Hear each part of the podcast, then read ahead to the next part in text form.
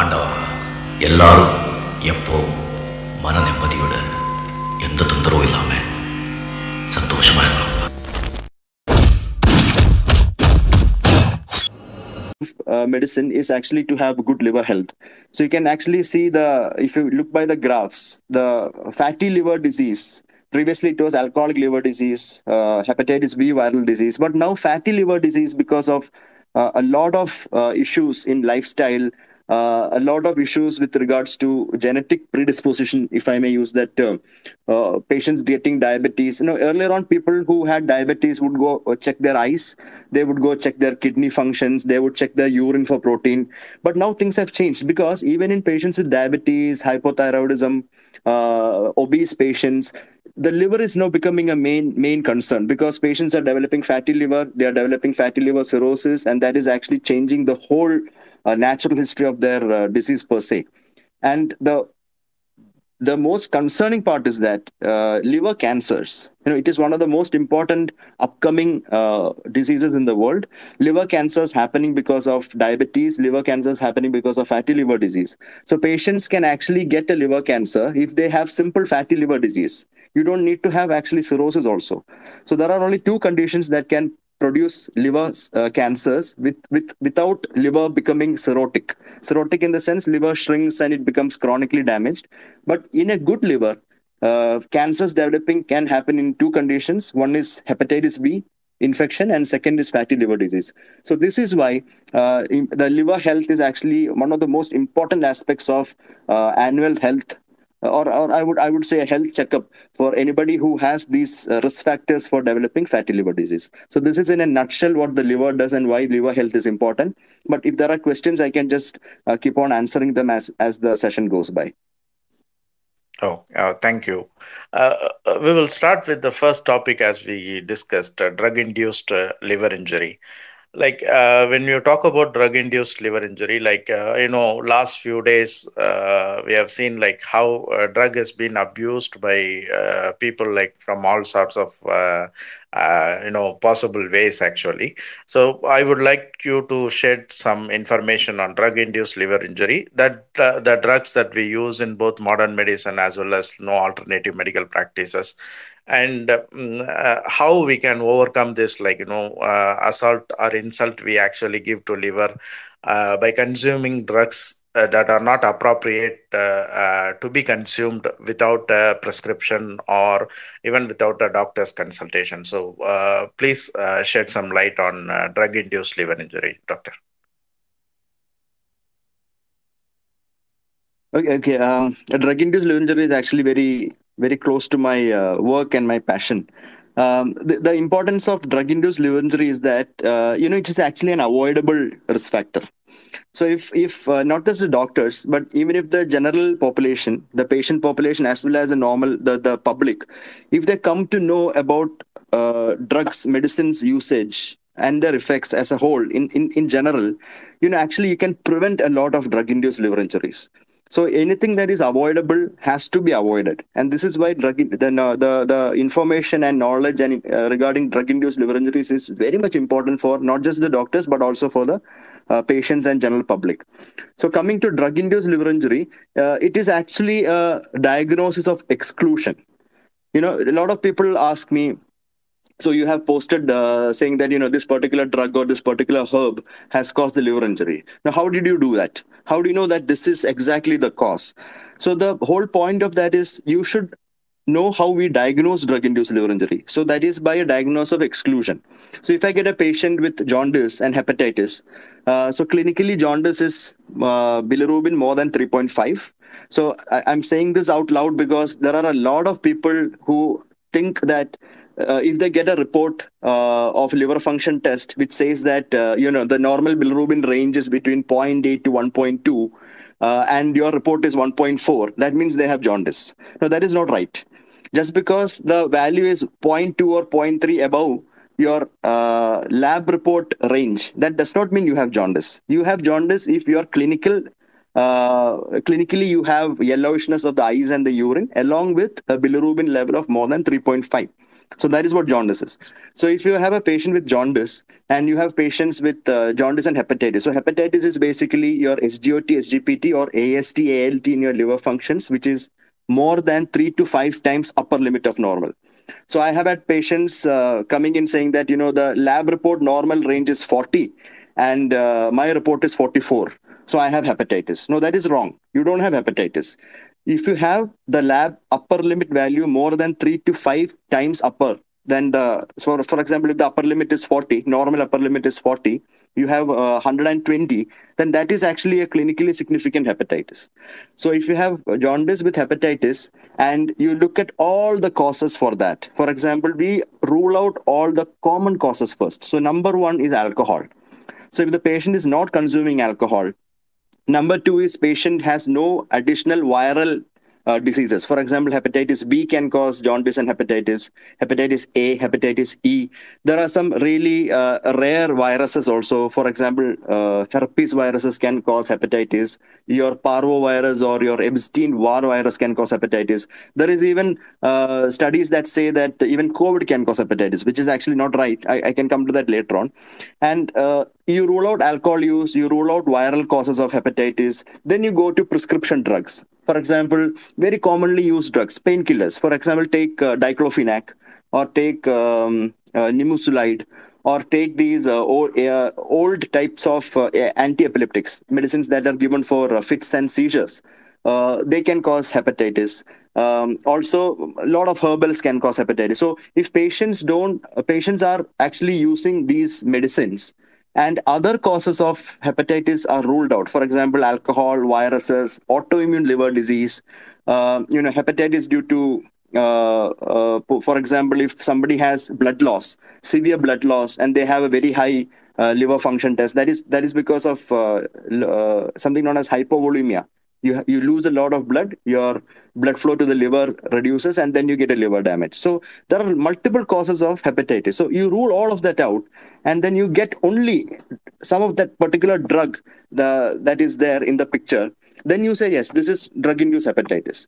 So then you have to look at why it is drug, induced hepatitis. How can you actually uh, uh, you know associate the causation so you have specific uh, scoring systems for that so we use something known as CIOMS or RUCAM that is RUCAM or CIOMS uh, scoring systems. There are multiple scoring systems. There is one developed by the United States uh, Drug Induced Liver, in, Liver Injury Network, also, US DILIN uh, scoring system. So we use multiple scoring systems, and in that scoring system, we tick off things that we have the, we tick off things that we already know can cause hepatitis. So ultimately, it will come to this particular uh, score, which says that you have either definite drug-induced liver injury, you have possible drug-induced liver injury, or you have probable drug-induced liver injury, or this is not drug-induced liver injury.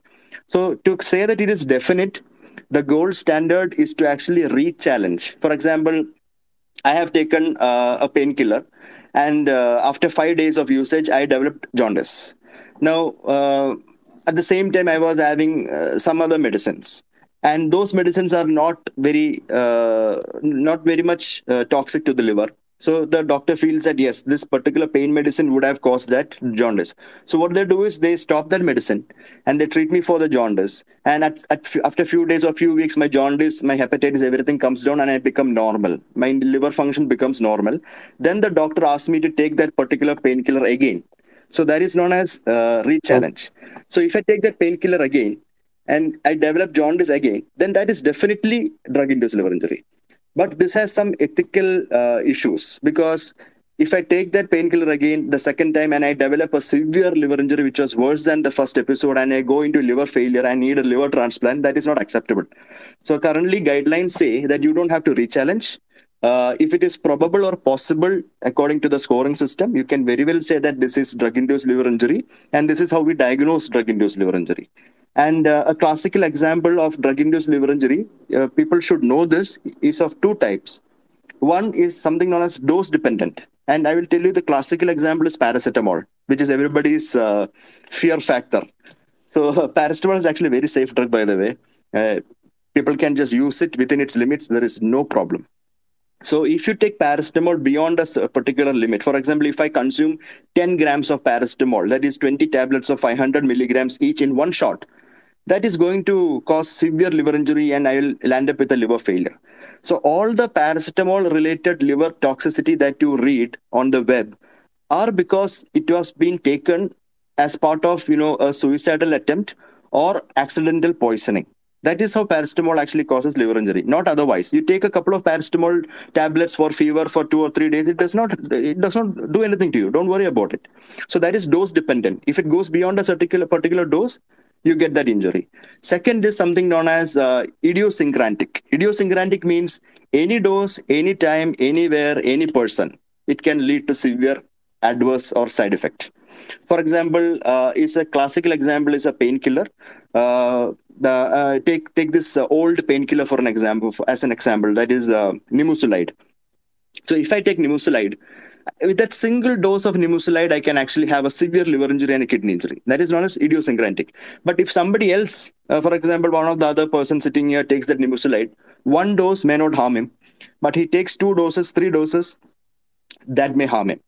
So that is known as uh, idiosyncratic. So most of the major causes of drug-induced liver injury that you see in the alternative and complementary medicine is because of idiosyncratic. That is the biggest issue of alternative medicine. Because we in, in modern medicine, we actually look at benefits and then you look at safety. So if I prescribe paracetamol to a cirrhosis patient, so cirrhosis patients are very scared, you know, I should not take paracetamol, it's, it's going to kill my liver. No, there are studies which say that you can very safely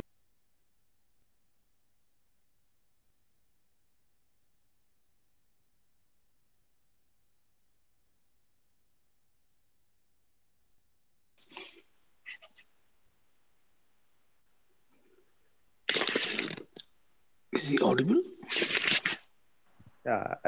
Yeah, I him. No, it's not audible. No, we could not. I, I, I'll request him. Uh, uh, just a moment.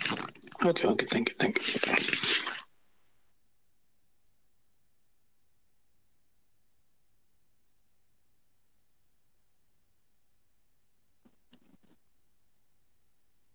Yeah, now you are audible. No, you're audible. Okay. Uh, yeah so I, I'll, I can continue then Yeah, yeah. Thank you. Please go ahead. Go yeah ahead. so i was saying that uh, cirrhotic patients they say that uh, they take paracetamol and then you know it can actually damage the liver it is wrong because modern medicine wise methodology wise we have actually identified that up to 2 grams of paracetamol per day for 2 to 3 days is safe even in cirrhosis patients so that is known now you take an example of a particular herbal medicine now there are no studies done on herbal medicines to actually identify what dose is safe what dose is effective so if you take, uh, for example, say Giloy, which is uh, Tinospora cordifolia, uh, if I take uh, two bottles of Giloy, I might be okay. But if somebody else takes one bottle of Giloy, they can land up with a liver injury. Now, what is the ideal dose that is safe for these herbal medicines, complementary medicines? We still don't know because we don't have any uh, actual data or valid scientific studies to conclude this. But in modern medicines, we have the data. But even then, we have an issue because, for example, these painkillers, anti-tubercul- anti-tuberculosis drugs, etc., they are not dose dependent. There are people who can still get severe liver injury if they consume one or two doses of uh, many of these medicines. Only certain medicines we have dose dependent toxicity available. All others are idiosyncratic. That is, they can produce problems at any dose uh, possible. Most important is anti-tuberculosis therapy, and this is the number one cause of liver injury in our country right now. Uh, ATT-induced liver injury. Patients take uh, uh, medicines for uh, TB, and they end up with uh, liver toxicity. But when we give patients medicines for TB, we actually know how to monitor them. So there are strict protocols and guidelines. So I treat a lot of patients with cirrhosis, mind you patients with advanced liver disease who have tuberculosis, we treat them with uh, anti-TB medicines. So there are protocols which specific specify when to check the LFT, how to monitor, if there is any issue, what to what what to reduce, what to add. All these are there, so we can actually very safely take uh, even the uh, most advanced liver disease patients towards and completing a particular treatment with the most toxic drug available. So that is the whole point of drug-induced liver injury, where it is a diagnosis of exclusion. Uh, second is it can be dose dependent, or it can be uh, it can happen with any dose possible. That is known as idiosyncratic injury, and these types of injuries are both present in modern medicines as well as alternative medicine. But alternative medicine, it is mostly idiosyncratic injury because uh, most of these drugs are very complex herbs are very complex. There are multiple herbal components. So we don't know what is actually causing the liver injury or the kidney injury and at what dose. So such studies are lacking. And i think once we know about this and study this more we'll have a much better picture on this and we can actually improve public health from this point of view Thank you, Dr. Abby. Um, uh, few more doctors have joined into the panel. I want to introduce them. Uh, we have Dr. Uh, Radha, a gastroenterologist, medical gastroenterologist, and Dr. Senthil, a general physician, Dr. Vinod, uh, orthopedician, and uh, Dr. Aravindan sir is a neurologist. So they will also moderate this planner. And we have uh, a request like for others, I will give you the mic later. Let him uh, complete the topics like first. So whatever doubts you have, if you have any doubts, please uh, give a speaker request once we complete this uh, first part. Actually, definitely will accept the speaker request and you can get your doubts clarified. Uh, so, doc, uh, doctor, as we are speaking about drug-induced liver injury, I want to add one more question to it. Like, for instance, like we know in modern medicine, we also use a number of drugs that are of plant origin. You know, and uh, those drugs are being studied extensively and then mm, uh, we use it in clinical practice based on the evidence what we have so uh, according to you like if if we keep on doing more research on this uh, herbal medicines or complementary medicines like how we have done it uh, doing it for the evidence based medicine is it possible like some of the drugs at least some of the drugs that has been claimed to cure uh, like have a cure uh, in the alternative medical section can be useful? Like what's your thought on this actually? So i think this is a very important question. Um, see the, the the way i want to put it is that um, we don't actually uh, test the herbal medicines directly we actually want to test what is active in the herbal medicine for example uh, there is this very famous uh, ayurvedic um, syrup known as uh, uh. In Malayalam, we say Adalodagam. It is basically uh, Vasaka. Uh, Vasaka syrup. It is given for cough. It is made from Malabar nut. Now, uh, if you actually go by the uh, studies done on that, bromhexine, uh, this uh, this anti cough medicine that we actually have, bromhexol, is actually made from that particular uh, herb. And we know that uh, all, all the other components of that particular herb is useless and this is the active component.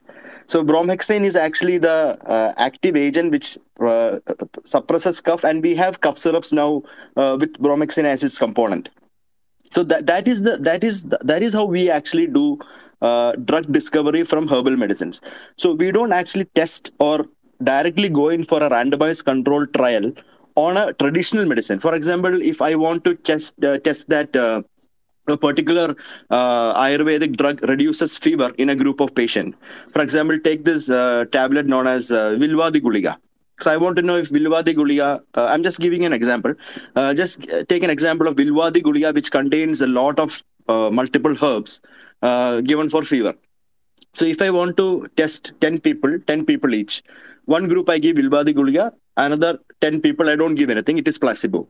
And I found out that, you know, uh, five people in the Vilvadi Guliga group actually had uh, uh, reduction in fever and none in the placebo group had reduction in fever. So I'll say that yes, Vilvadi Guliga actually reduced fever more in the treatment group.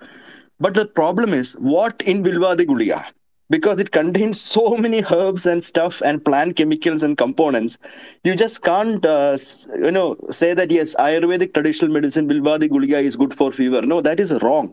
You have to identify which is that active component take it out and then study that specifically so that you actually take away all the potential toxicities associated with other chemicals in that particular drug or in that particular traditional medicine that is how it should go. So uh, I, am giving a very clear cut example uh, about coronil so coronil was uh, tested for covid and um, in that particular paper they published they show they show that supposedly they show that uh, coronil reduced uh, viral replication. So the uh, ct values were low and viral replication was low and patients became symptomatically better with coronil compared to placebo now if you look at coronil it has got so many other components in it. It has got giloy it has got pepper it has got turmeric it has got everything. So what in that particular coronil drug actually reduced the viral load is our question. And that is where modern medicine and real scientific methodology comes into picture. Now coronil also has giloy in it. And now we know that giloy can cause liver injury. So if somebody is going to take coronil for uh, one week or two weeks he might land up with uh, a liver injury uh, plus a lowering of virus load that doesn't make any sense we should have more of benefits and less of known risks currently it is no benefit and unknown risks which is why uh, direct uh, research into traditional herbal medicine is actually quite dangerous. We have to first identify active components and test active components against uh, standard of care. Only then we can have a better picture. Thank you, Doctor. Uh, Dr. Naveen, can I? Yes, sir. Yes, sir. Please, sir. Go ahead. Uh, Dr. Abby, nice uh, hearing your this thing. Uh, I, I'm not very sure if you would want to answer uh, my next question right now or later into the talk. See, as an individual, we all are taking conscious efforts to, you know, uh, reduce the drug-induced morbidity and, uh, you know, the uh, inherent dangers of the drug. But as a system, uh, say for example, nimesulide has been banned in so many countries. Even in India, there is a blanket ban on nimesulide in pediatric use since uh, 2011, I think, if I'm not sure. You must be aware. But still it is uh, been widely used by you know a lot of uh, um, doctors. And even the government has not induced a, a ban on nimesulide uh, even diclofenac is banned in veterinary use. Uh, so what do you think you know as a whole uh, the how long do you think the there will be the change in the system? Do you think it is a lack of intent or lack of scientific temper amongst the people who take decisions? I mean would you be able to answer that? Sir, I think it is the it is the lack of rebellion from the medical fraternity itself, because we are just taking things for granted. You know, in in uh, if you look at uh, the European countries and the US, there are groups there that actually coerce or tell the regulatory bodies, you know, this is happening, this is wrong, do something about it.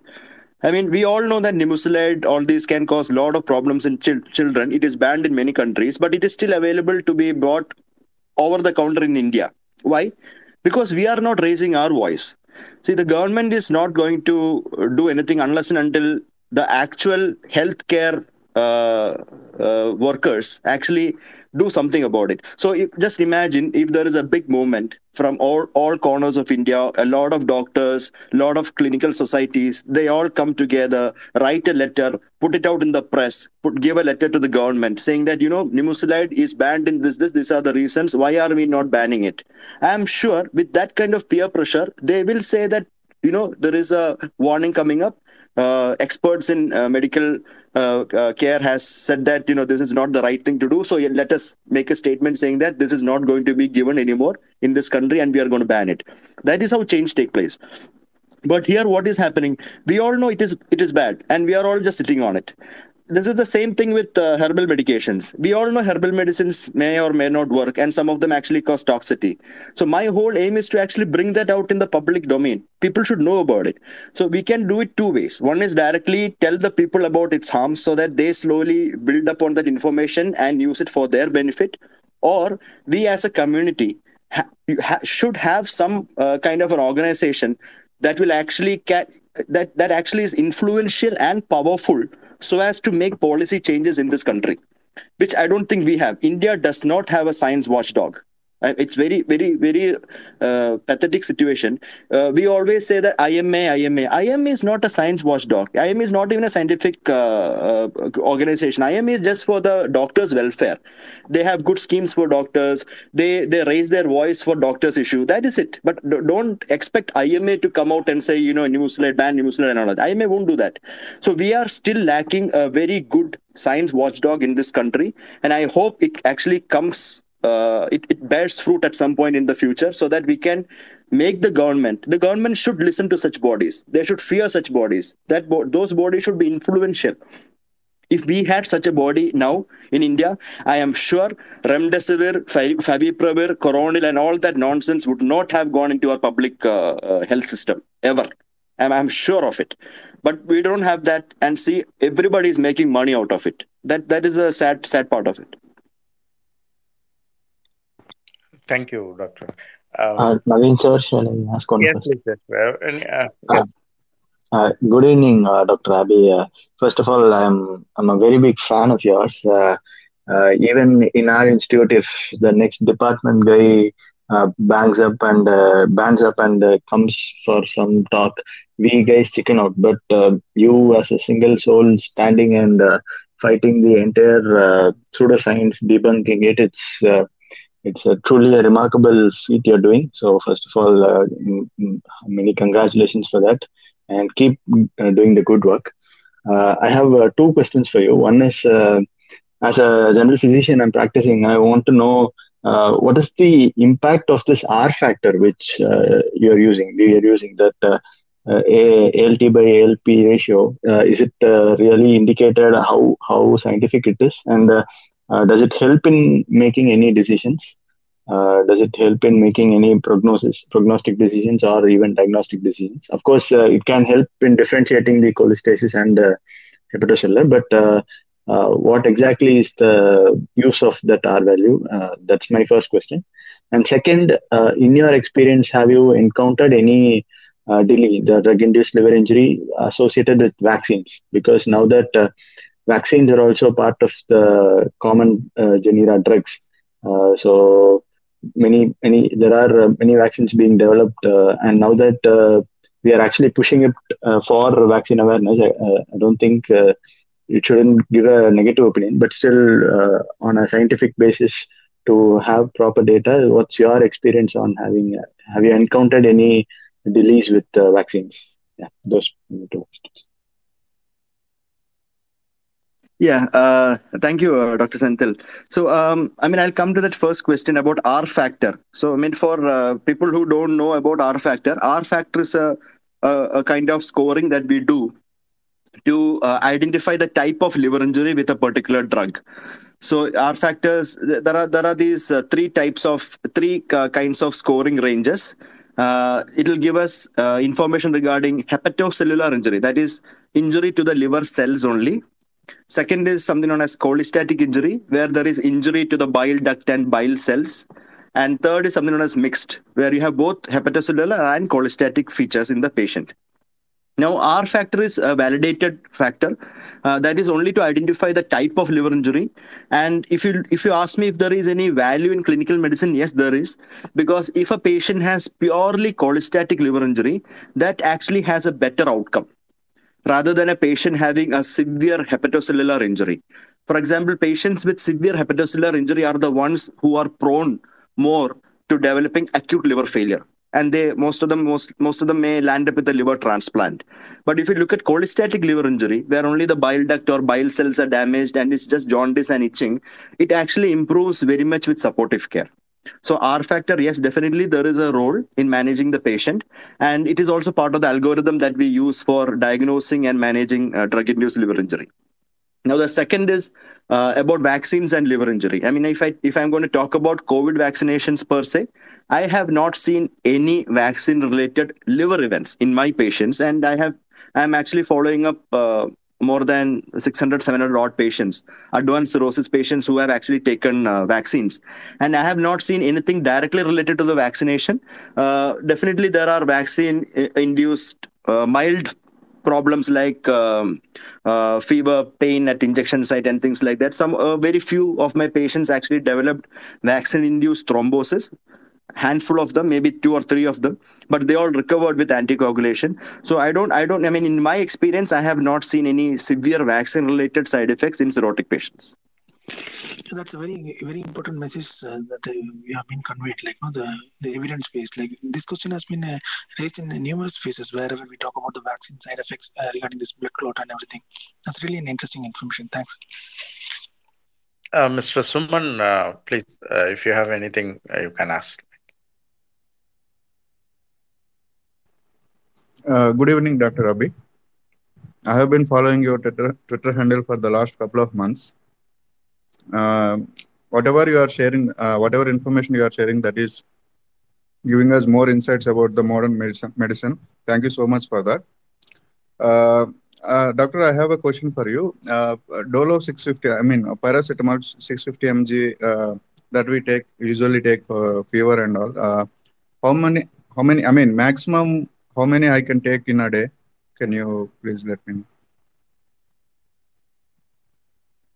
So this, um, so there is no standard of this much of uh, what do you call uh, dosing that one should be taking because it it's dep- it depends on the body weight also. Okay. So a, a safe a safe limit is we say that I mean uh, in in a patient without any underlying liver disease, Okay. uh, yeah, uh, up to three tablets. That is about uh, uh, two point five to four grams per day for two to three days is safe. It it does not cause any liver injury. But if you go beyond five grams per day, then you can actually have liver injury without jaundice, just hepatitis. And if it is beyond eight to ten grams per day, that can cause liver failure. So it, it, it is safe in the normal use. I mean, how, how much of uh, paracetamol would you actually want in a day? I mean, I would say maybe two. You have a high grade fever, you maybe take two or maximum three of 500 milligrams or 650. It is fine. It is within the normal limits. But if you have an underlying liver disease, uh, like cirrhosis or advanced liver disease, then your limit is two grams per day. For example, you can only take up to three to four tablets per day, and that too for two to three days, and not beyond that, because you can still have uh, worsening of liver functions with that particular dose. But in a normal, healthy person with a weight of 60 to 70 kilos, this routine intake of paracetamol does nothing to your liver.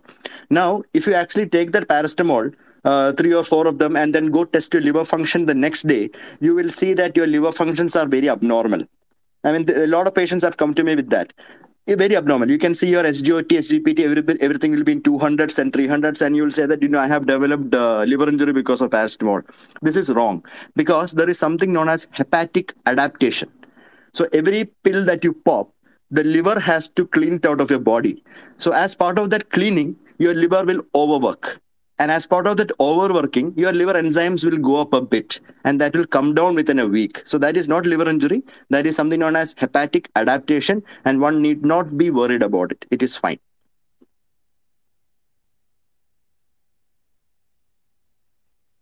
Thank you, uh, Doctor.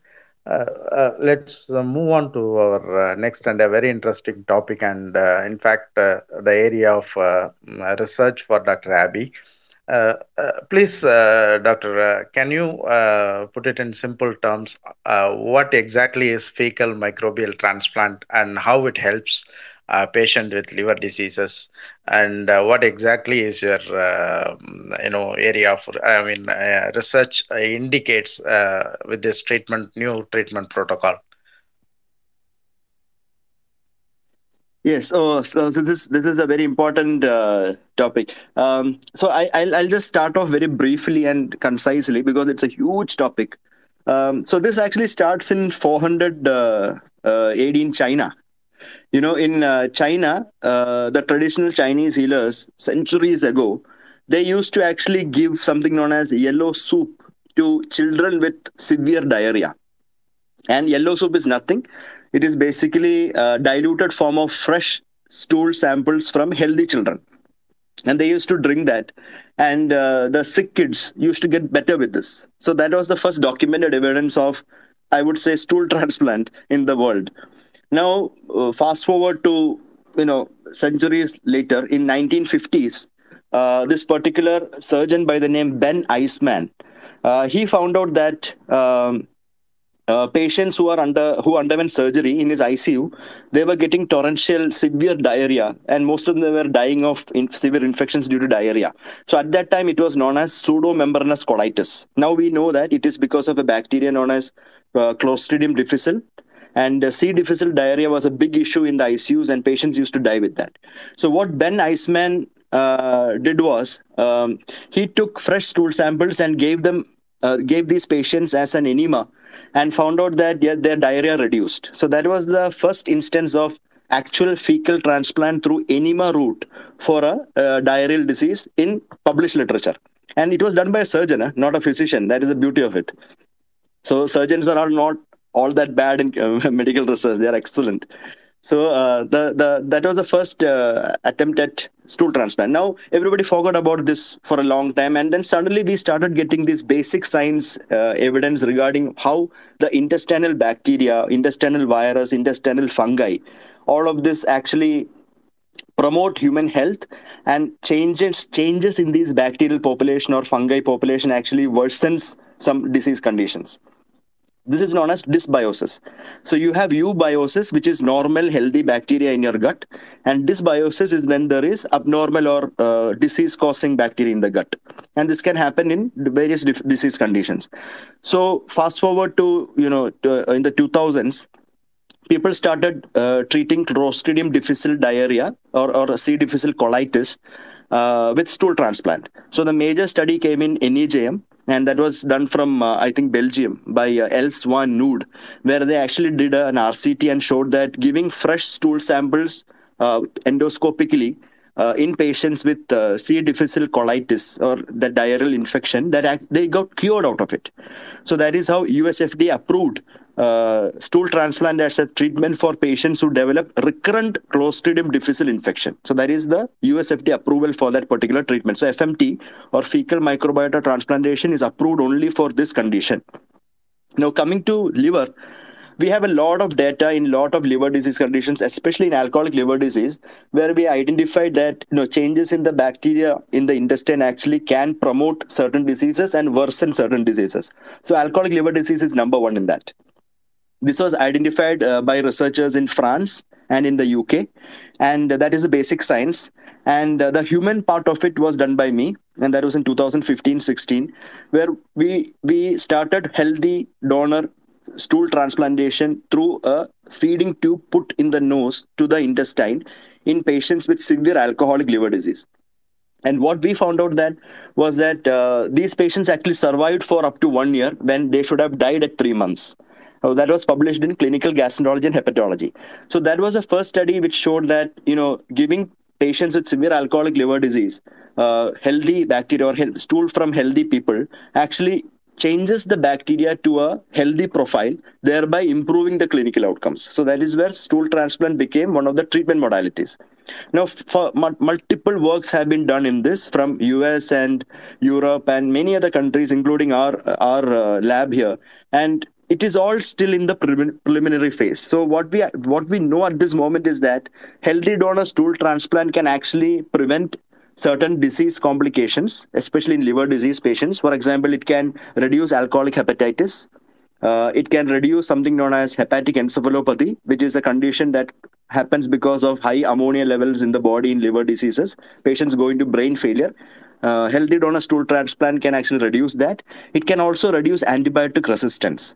So, if you look at all these cirrhotic patients who are who get repeated infections and they re- get repeated uh, antibiotics, at some point, all their good bacteria also dies, and you have only the bad bacteria that is infecting them again and again. So, in our study, we showed that giving uh, healthy donor stool transplant actually changes the bacteria from a good prof- uh, bad profile to a good profile and repeated infections are ac- actually uh, reducing.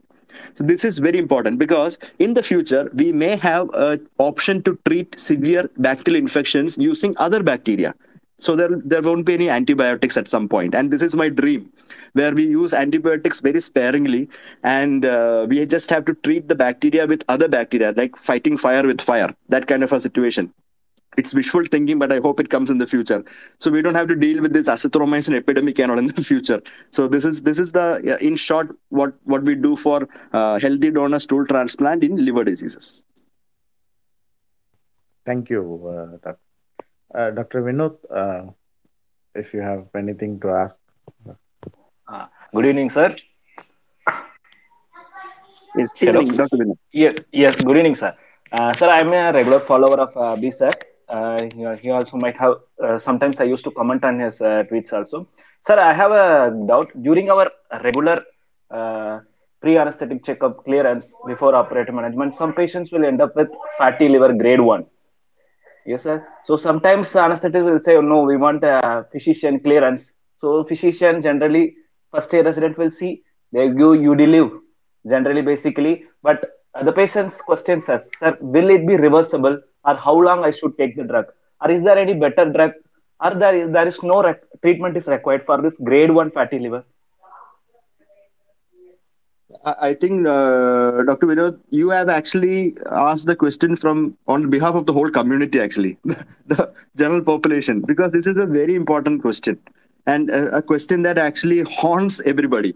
You know, uh, that grade one, grade two, grade three fatty liver that you see on an ultrasound does not make any difference clinically. It is absolutely worthless. Just ignore it. You don't need that grading to decide on a treatment. That is just radiological fatty liver. Now, when does fatty liver becomes a become a treatable condition? When there is fatty liver disease and when there is something known as NASH, that is non-alcoholic steatohepatitis. So for that, two things. One, your liver function test should be abnormal. For example, your SGOT, SGOT should be at least three times upper limit of normal. Plus, you do a, a, a test known as it's a scan only, an ultrasound technique scan known as fibroscan or something known as shear wave, which measures the stiffness of your liver. So if your liver stiffness is above, you know, there are uh, different ranges to this. So in, in non-alcoholic steatohepatitis, in fatty liver disease, if your liver stiffness goes above, uh, say, 8.4, we call that as uh, significant fibrosis. That is, fibrosis means stiffening of the liver. It is of different grades from F0, F1, F2, F3, and F4. So if it is F above F2, then it is significant fibrosis. And F4 is known as cirrhosis. So those are the patients who require treatment. And they require treatment not by medicine, they require treatment for the condition that has caused the fatty liver. For example, obese patients need to lose weight. Uh, occasional alcohol drinkers need to stop alcohol diabetes patient needs to uh, control the diabetes. Thyroid patients need to control their thyroid disease. This is what it is. And then with weight loss and control of other risk factors that promote this fatty liver the fatty liver completely gets reversed. I've had patients with advanced fibrosis with a uh, fibroscan or a shear wave value of about 20 25 which is actually cirrhotic range. They lose weight. 2 years later i check the fibroscan. The value comes down to 6 you can actually reverse cirrhosis also. It's not like you cannot reverse cirrhosis. You can actually reverse early stages of cirrhosis provided you actually target the risk factor. And this Udiliv business, it's good business. It is not at all going to help the patient. It's great business. People write it light, right, left, and center. I'm sorry to say, even gastroenterologists and hepatologists also write it. I never use Udiliv for fatty liver disease. If there is NASH, the proven treatments as per recommendations is either low dose of uh, vitamin E with or without pioglitazone and then control the risk factors. Otherwise, no other drug will ever treat uh, fatty liver disease. There are a lot of new drugs in the pipeline. We have will have something new coming up in the next decade or so. But Udiliv, absolutely not. It's like homeopathy pill only for fatty liver. Thank you, sir. Thank you, sir. Uh, Sylvie ma'am, like, or Vijay sir, please. Sorry, I just popped in as a speaker uh, because this was in my field. And uh, Dr. Abby was very, very clear in saying that uh, fatty liver, uh, grading of fatty liver or uh, diagnosis of fatty liver on an ultrasound is a purely radiological finding and it may not have any significance clinically or biochemically for a hepatologist. And uh, thankfully, I uh, learned radiology in a place and I practiced initially in a place which had very strong uh, medical gastroenterologists and uh, in Coimbatore. So uh, this was drilled into me uh, right in the beginning of my career as a radiologist that regardless of what I give, diffuse fatty liver or non-diffuse fatty liver, grade one, grade two, grade three, whatever I give, the treating gastroenterologist, medical gastroenterologist is going to make their own decision based on an individual patient and their biochemistry and their disease. And it, the ultrasound report makes no sense. Okay, uh, I, I, mean, it, it, gives you an indication that the, there is fat deposition in the liver. That's all. Uh, that's one thing. And the second thing is fibroscan, what uh, Dr. Abby mentioned, which is now only becoming popular. Um, there are a couple of um, uh, different uh, technically there are a couple of different uh, machines available. There is uh, some there's something which is exclusively done uh, a machine which only does fibro this uh, liver stiffness measurement, which is fibro, which is the trademark FibroScan. Okay, that's a very expensive equipment which uh, most hospitals do not have, but quite a lot of hospitals have regular ultrasound equipment which can do shear wave elastography and we can measure uh, liver uh, stiffness based on using shear wave elastography which many of the vendors give.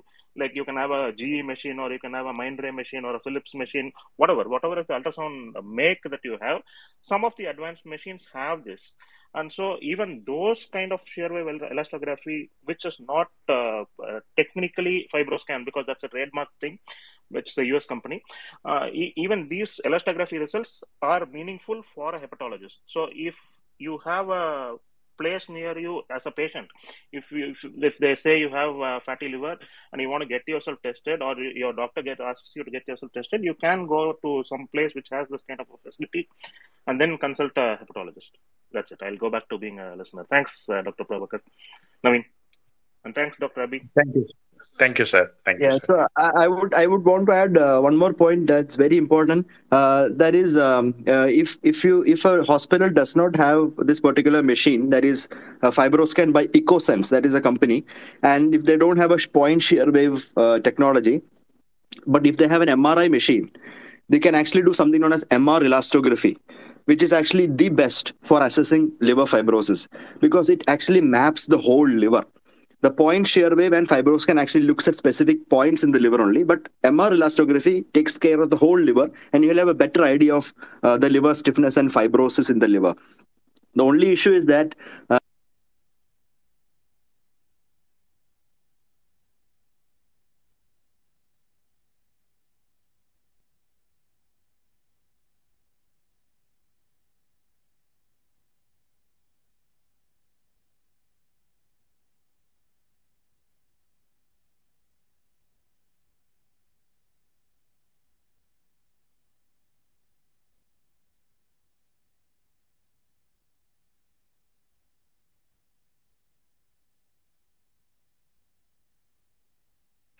Uh, it's okay. It's okay, Doc. No problem. Please go I was ahead. saying that uh, the only issue is that with MR elastography, you'll have to lie down on the in the MR machine for a while, hear all those noises, and uh, you know it's it's it's time consuming and maybe slightly more expensive than your fibroscan and uh, shear wave.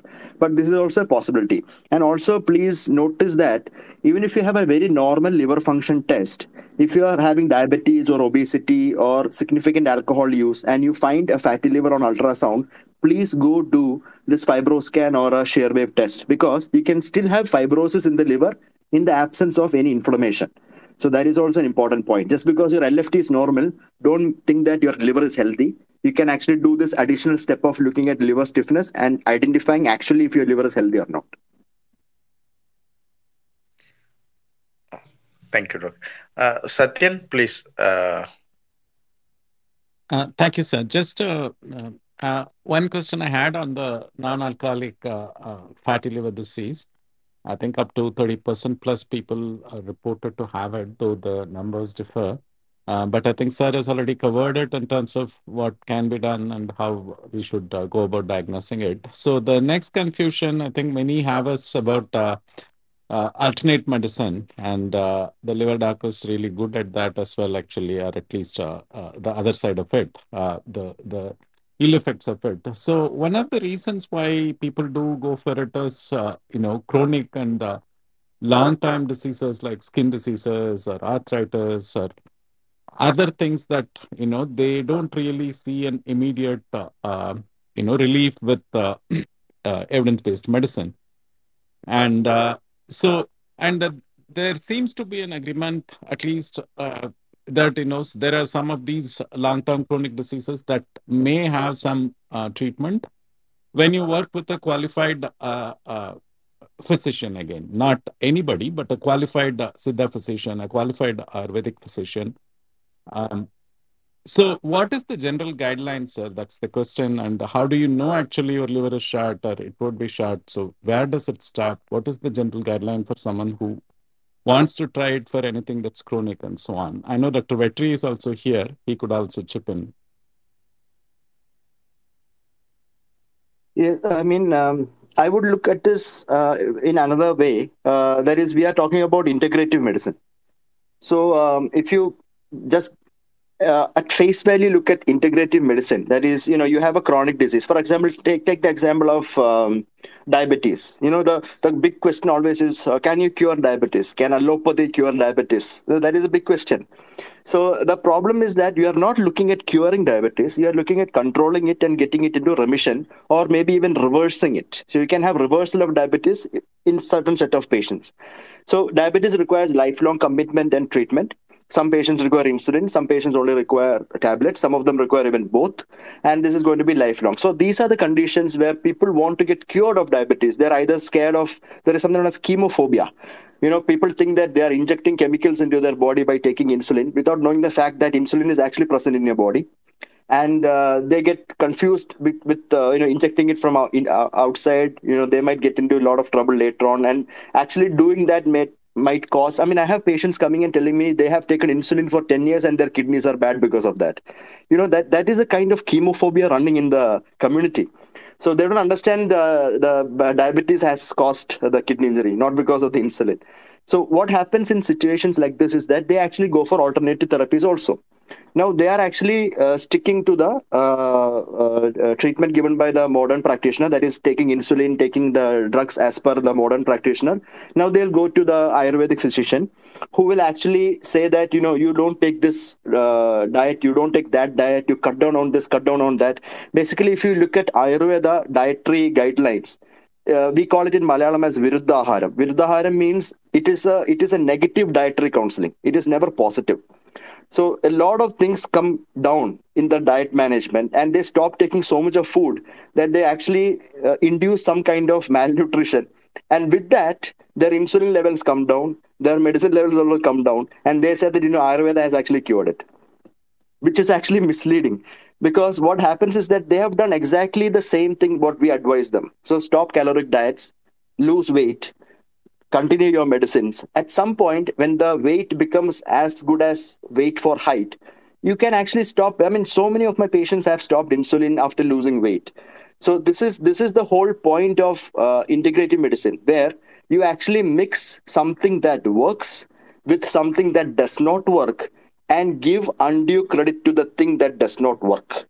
So that does not actually happen uh, directly. Uh, I mean, at face value, people might think that it is working, but actually, what is working is what is being tested to work, not the other thing. So this is the problem with integrative medicine. The same thing happens with another condition. I'm just giving an example because I faced this for a long time. Is uh, bronchial asthma and allergies in children. So you have a child and um, he's getting eczema and cough and all those things, rhinitis and everything since the age of four years. Parents are going to a pulmonologist, an allergy specialist, a dermatologist. They all give different different things. There is no uh, what do you call? There is no logic to uh, all these medicines according to the parents, and ultimately uh, they go to this particular uh, person who gives them maybe an inhaler or a small drug and say, "You just take only this. Don't worry, it'll go away like that." Now, by the time the child is uh, uh, six or seven years of age, already four years have passed. And then they start, then they hear that, you know, homeopathy has a very good uh, treatment for allergies and asthma. So they go to homeopath. So homeopath says you continue your inhalers, you continue these medicines, but take these sugar pills also. So they take the sugar pills. Now the child is about eight years of age or nine years of age. And there are a lot of these allergies and these asthmatic uh, diseases in children that actually go away with age. So by the time the child is 9 or 10 years of age, that disease is going to go away with or without treatment. So now they have started homeopathy, and by the time the child is 10 years, they have taken only homeopathy for one year, but they have been doing modern medicine for last five years. Now they think that because homeopathy came in last, homeopathy cured it. So this is the wrong, misleading notion that people get out of these alternative practices.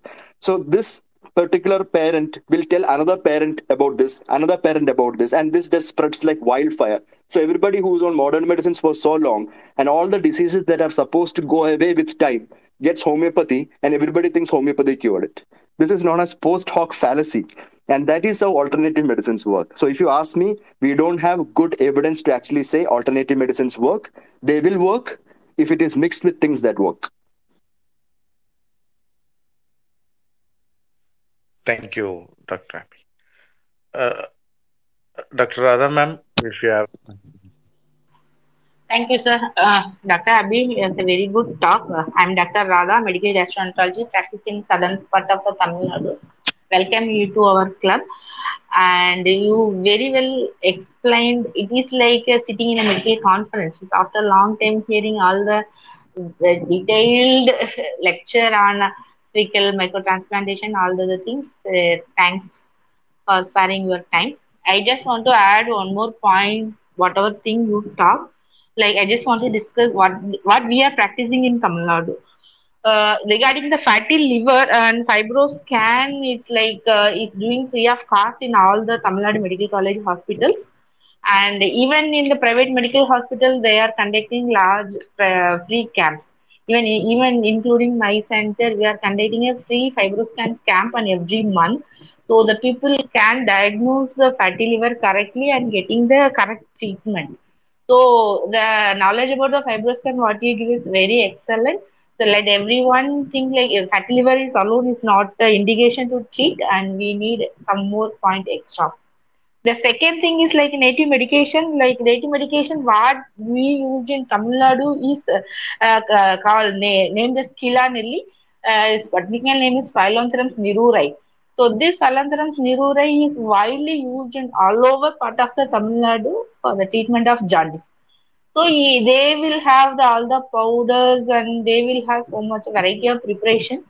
The thing is like there is one paper from CMC. It shows like there is no added benefit in hepatitis by using these medicines. I just want to hear a word with Dr. Vetri Vendan. He is very specialist in Siddha medicine. He's a professor, and I just want to how that Kilanelli will cure hepatitis. Whether we can work together because already CMC paper showed there is no added benefit. But sir, I just want sir to throw some light on the Kilanelli and the jaundice part. Thank you, sir. Yes. Uh, sir Vetri, sir, please. Uh, as you know, uh, Dr. Vetri, uh, sir is a, traditional medicine practice. Like he is a qualified physician, and uh, uh, he also managed uh, uh, COVID centers during this first and second wave until now. And we would like to hear from you about the alternative medical practices that you use, and you know uh, as, I, as I mentioned earlier, like it is, it is going to be a healthy uh, discussion. So uh, we would like to hear from you, sir, please. Yeah, uh, good evening, Naveen sir. Good evening, Abby sir. Uh, very uh, uh, happy to meet you again in the spaces. Um, so, myself, a Siddha physician, practicing for the past two decades. And when we uh, joined our Siddha system of medicine, there was no research, and uh, we were taught what our Siddhas have said it has been completely done in the human human it has been put in a human they have been consuming here for centuries together. So these medicines are working. We were taught in such way that we have to believe in such way. So we uh, conceptualized that is a, a research. And once we finished when we come to the practice and we saw the people of how uh, do they do the researches and we feel uh, we feel that we are uh, just living uh, centuries behind it. So we need uh, put research in each and everything. So what we wonder was, yeah, for example, uh, they don't, uh, they are, they as uh, Sylvia Madam has said, uh, for jaundice, there are traditional practitioners which even we don't know what medicine they are giving it. They never reveal the secret of medicine, what they give for the uh, patients who go for uh, treatment. This been practiced in even in my, my own city, Salem, at the foothills of Yercaud. Traditionally, any number of public families, uh, uh, their siblings, everyone, they are treating jaundice. People are pouring like anything, but they, they don't even come to us for treatment. But people feel that they, when after going there only, they got treated. Whatever what medicine they are giving, we don't know. What medicine, uh, what kind of treatment they are giving, what kind of diet they are, they are giving, we don't know. We could able to assess that this kind of medicine can be uh, uh, useful exclusive maybe for obstructive jaundice that way only we can able to uh, we can able to take it out and that is the way that we can able to do it other things we need to have a, a, broader kind of integrated research as Abe was uh, uh, opposing it. So what I feel is integrative research is let us have a broad study. A- a- a group A can be allopathic uh, for modern medicine.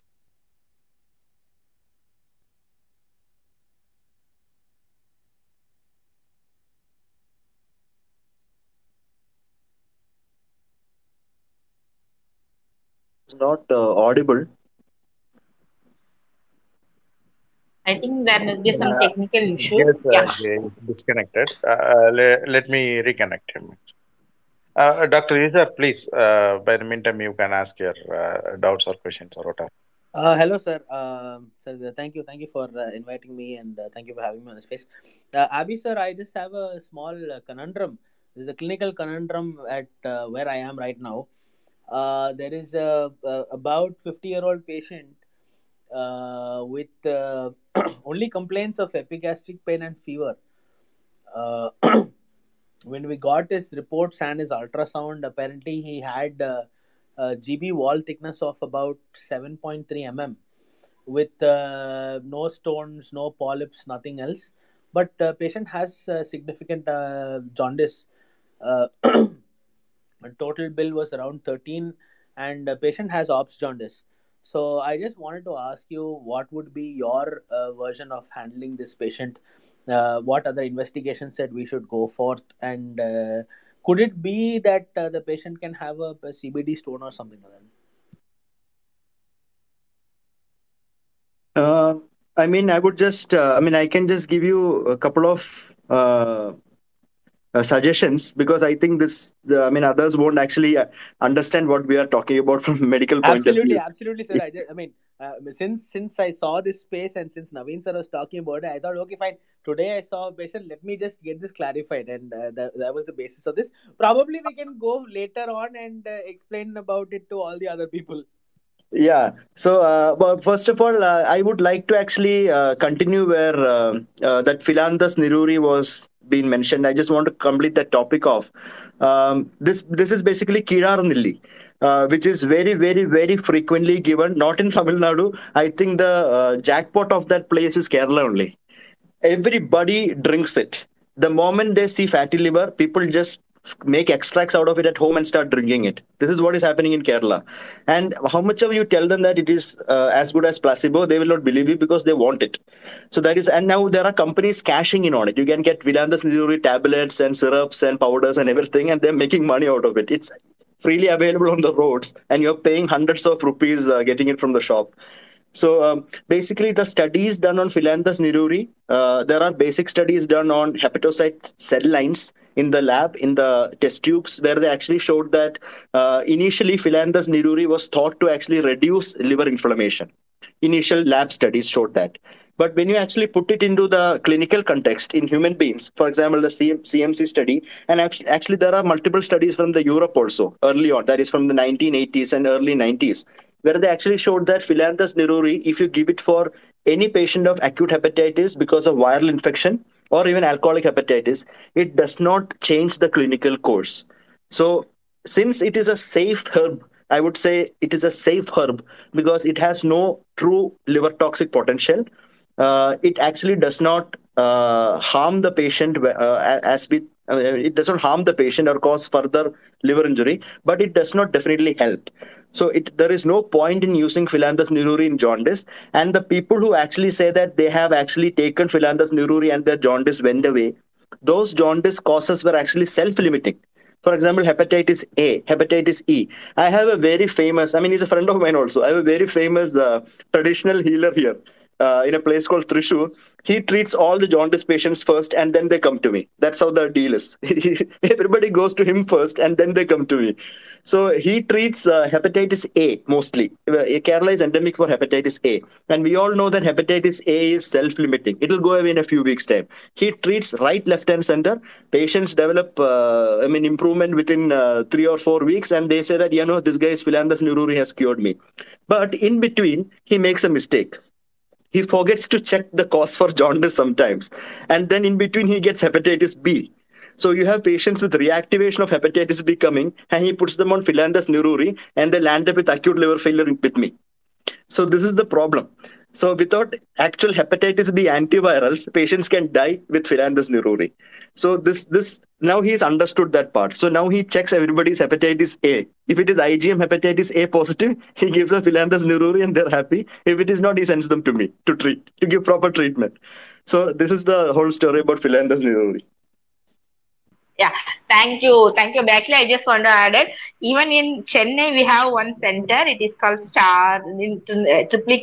They will give the hepatitis B vaccination also because they they when the patient is going for hepatitis A treatment, jaundice treatment, they will give the all the herbal syrup and everything. Then they will put the hepatitis B vaccination shot also, so they won't get the hepatitis B over the course of time. And so these practices, like we can we can mention humbler places like Valaja, like in Kutralam, everywhere they know like they will give some medicine for jaundice, and people also well aware of that.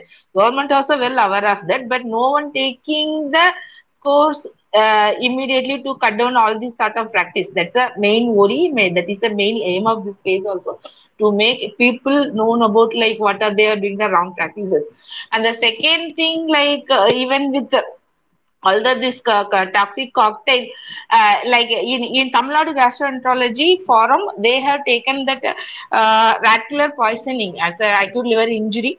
Uh, they have taken notified to the uh, government of Tamil Nadu and they have initiated steps to stop the rat killer poison and they have started providing PLEX facilities to the medical colleges.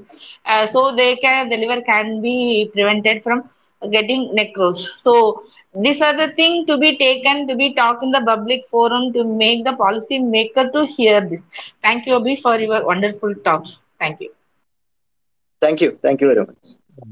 Uh, Doc, uh, we'll pass on to this question. Like, uh, kindly, you know, explain to us how smoking-induced oxidative stress added with alcohol consumption can burden the liver and uh, what are your suggestions to prevent it or if someone is been already in the stress how to get rid of it uh, please uh, can you give us some guidance to those listeners Naveen sir சரியான கேள்வி alcohol smoking ம் சரியான கேள்வி yeah so uh, so uh, basically i mean smoking i mean we all know that it it prevents uh, or reduces risk of four or five diseases, including Alzheimer's disease, ulcerative colitis, uh, pregnancy-induced hypertension, and and some one more I, I forgot. I learned uh, read this during my BBS. But the problem is smoking causes thousands of other diseases. So you actually won't have Alzheimer's disease. So you'll remember what disease you died of. That is the whole point of smoking. So with respect to liver disease, tobacco consumption and tobacco use actually the most important aspect is liver cancer. That that is the main thing. So we've had we've we not this is the data that is published where patients are actually uh, abstinent from alcohol. They have alcoholic liver disease or alcoholic cirrhosis and they're completely stopped alcohol for decades. Like for 10 years 12 years they have stopped alcohol but they continue smoking in between. So if you look at that group of patients you don't actually see liver failure in them. What you see is liver cancer. So smoking induced oxidative stress. I mean, I cannot simplify it further because it's it's very it's it's a big. I mean, you know how biochemistry and the cellular components of all that is. But ultimately, what happens is that it promotes hepatocarcinogenesis. Smoking, tobacco uh, present. So we always advise our patients to quit smoking. And in in the US, uh, one of the criteria for you to get into a liver transplant listing is that you have to stop smoking. That is, that substance abuse itself is a red flag for these patients to develop more substance abuse even after the transplant. So they don't allow actively smoking people, uh, patients to undergo a liver transplant in the US and in, in the Europe also. Now coming to alcohol per se, so the data on alcohol is very. I mean, I recently had a tweet on that, and I got a lot of different responses to it. Uh, uh, alcohol lovers wanted to somehow make me say that alcohol little bit is okay. And uh, there were others who were like totally against alcohol. So it was a mixed conversation. So ultimately the, the bottom line is that now we have fantastic data published in the lancet where they looked at global liver disease burden and alcohol consumption. And they actually showed that using alcohol uh, in moderate amounts. So when you say moderate amounts, it is like um, uh, somewhere around uh, eight units per week. That is about a quart of uh, liquor in a week. That is moderate drinking. If you have that much of drinking, uh, that actually reduces your chances of ischemic heart disease. That's it. So only ischemic heart disease line comes down, the risk comes down with that moderate consumption. But even that moderate consumption or any consumption can still lead to an increased risk of cancers in you. Forget about the liver part, lung, blood cancers, brain cancers, uh, multiple other different types of cancers can happen with even a, even occasional drinking in your life. And this data is there out in the open. So whoever says that uh, you know a little bit of alcohol is good for you, it is good for only one of the heart disease, but not good for anything else. So Sir, that are you saying that KD. Tripathi? Are you saying that KD Tripathi, what we have studied during our MBBS, is wrong, sir? Yeah, they need to update it. A lot of these books don't undergo updation for five, six years. That is the biggest Tripathi problem. has to undergo updation, sir. Oh my God, I have been taught wrong stuff. Yeah, so so when you say uh, significant alcohol consumption, right, it is basically 21 pegs, 21 standard units per week for men, and 14 standard units or standard drinks per week for women. Now, this is Western guideline, but the problem is now we understand that alcohol is alcoholic liver disease is not just dependent on the amount of alcohol you take or the duration of alcohol you take. It is dependent also on your risk of getting alcoholic liver disease. So there are multiple genes in you that are already mutated and sitting there for alcohol to come in and cause uh, liver cancer or cirrhosis in you. So there is this gene called PNPLA, patatin-like phosphatase gene. If you have a mutation in that gene, you take any amount of alcohol, small, big, large, whatever, your chances of developing cirrhosis is much higher. So you don't need to be a drunkard to get cirrhosis. You can still get cirrhosis even with the lowest quantity of alcohol if you are born with that particular predisposition to get it. So that is all I have to say because I, I don't know if I have that gene. Everybody can't go cannot go and test that gene because it's expensive. It is not possible. But in the future, we will have something known as precision medicine, where people actually can identify the risks of diseases that they can get in the future. And at that time, people will know who can drink and who cannot drink. So until then, don't drink. Excellent. And that uh, brings us to the next question. Uh, and these two questions is actually been uh, posted by Dr. Uh, House, our very own House. You can see him here.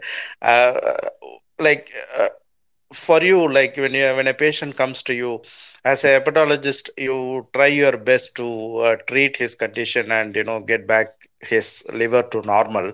But when a condition forces you uh, to suggest or advise a patient to go for transplantation, uh, what are the criterias you should consider? Like, no, we you usually consider uh, to label them as uh, a candidate for transplantation, and uh, how well the facilities here in India. Uh, what exactly is the setup? What what are the likelihood of getting that uh, transplantation done? Please. Naveen sir beautiful question I was actually thinking of the same thing நானும் இப்போ இப்போ அதான் பற்றி யோசிச்சுட்டு இருந்தேன் transplant பற்றி பேசலாமே since the west has uh, the west has grown so much with regard to transplantation we're still growing up அப்படிங்கறதுனால I, I was really really thinking of it thank you so much naveen sir for ask, asking this question uh, to the audience i think this will be an eye opener for you with regard to uh, நம்ம liver டிரான்ஸ்பிளான்ட்டை பற்றி என்னென்னலாம் basis இருக்குது patient செலெக்ஷனாக இருக்கட்டும் toner செலெக்ஷனாக இருக்கட்டும் என்னெல்லாம் இருக்குமோ I think Abhi sir can definitely show some light on it Yes, I think uh, this question was in- inevitable. It has to come.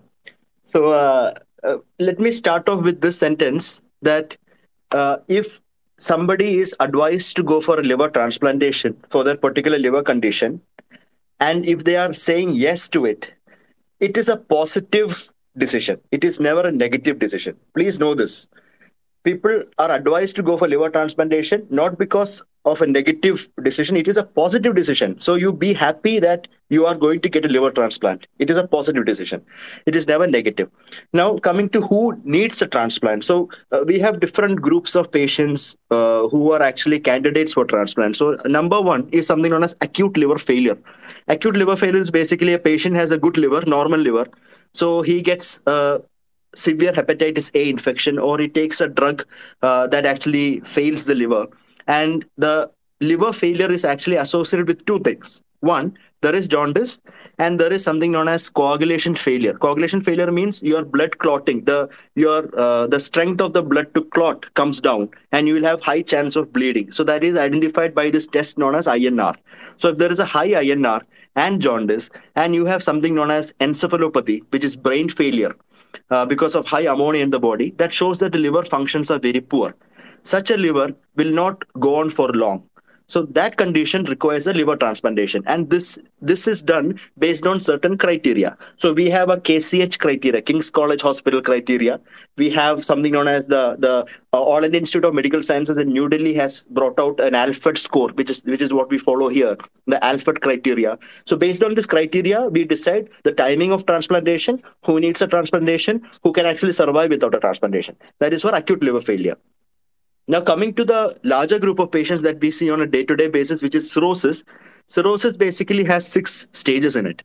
So, the first two stages is where uh, you have cirrhosis and its uh, features on investigations and on, on ultrasound and all that. You have cirrhotic liver looking there, you have a little bit of platelet down, you have some small swelling in the leg. That is early stage where you just have some symptoms and features of cirrhosis, but you don't have any complications. Stage three is when you start getting complications, and first complication is a bleed. You either vomit blood or you have black colored stools. Stage four is you when is when you get ascites. That is basically fluid filling up in the abdomen or in the chest. That is known as ascites and hydrothorax. And stage five is when you develop jaundice. That is bilirubin goes above 3.5, and that is when your liver function actually declines. And in stage six, you get repeated infections, you can get kidney injury, your sodium levels can go down, you get repeated admissions, all these complications come together. So, in patients who are in stage four and above, if they are pers- persistently in stages four and above, then we look at something known as MELD score. So, MELD score will decide when you have to go for liver transplantation. So, MELD score is from 6 to 40. Anything MELD above 15 requires liver transplantation listing. MELD above 18 to 25 requires transplantation within six months. Uh, from 26 to 35 within three months, and MELD high MELD score, that is 35 and above, those are the sickest patient. They require urgent liver transplantation, maybe within a month. So this is how we stratify patients. Now the problem is that for Western countries have a very good centralized system of transplantation. For example, they have uh, in in certain regions of France, a brain dead patient has to donate organs. It is a rule there. You know, it's not your uh, will. They have to donate. If there is a brain dead patient, those organs must go to other people for them to sustain life. That is rule in certain parts of France. Similarly, in the US and all, they have a centralized system of cadaver donation where patients are listed according to the UNOS criteria, and the sickest patient gets the or youngest patient gets the liver first, and that process is ongoing. It is like a well-oiled machinery. It goes on. You just need to get into the list, and you have to wait till you get a transplant. A lot of people actually get get also. It's beautifully done. What about India? India has no centralized system. Each region, each state has their own uh, official what do you call uh, schemes and uh, official organizations that actually uh, promote liver transplantation and guide liver transplantation. So in, in Kerala, we have something known as KENOS, Mrida Sanjeevani, that is Kerala Network for Organ Sharing. But the problem is that uh, in India, everything has to be controversial, no?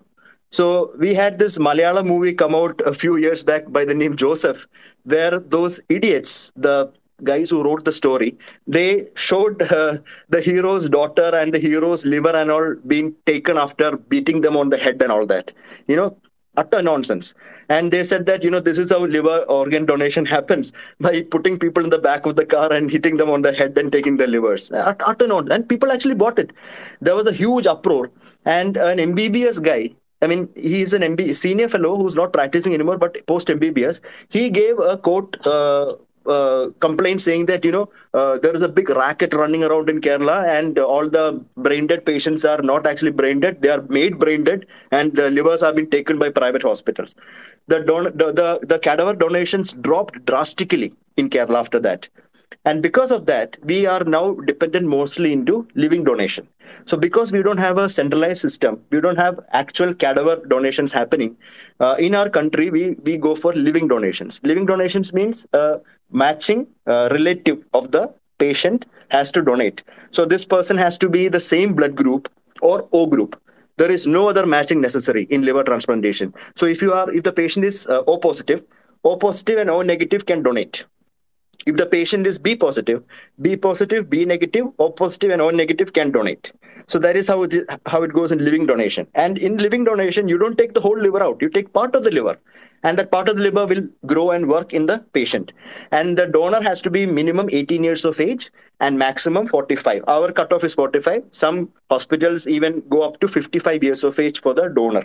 So this is how we actually go in for a liver transplantation. So liver transplantation is uh, discussed with the patient depending upon the stage of cirrhosis and if the treating physician, for example, me, I am sure that this patient is not going to survive for six months on medicine and requires a transplantation or cannot survive for about a year on medicine alone, then I advise liver transplantation. And that is a positive decision to go for a transplantation.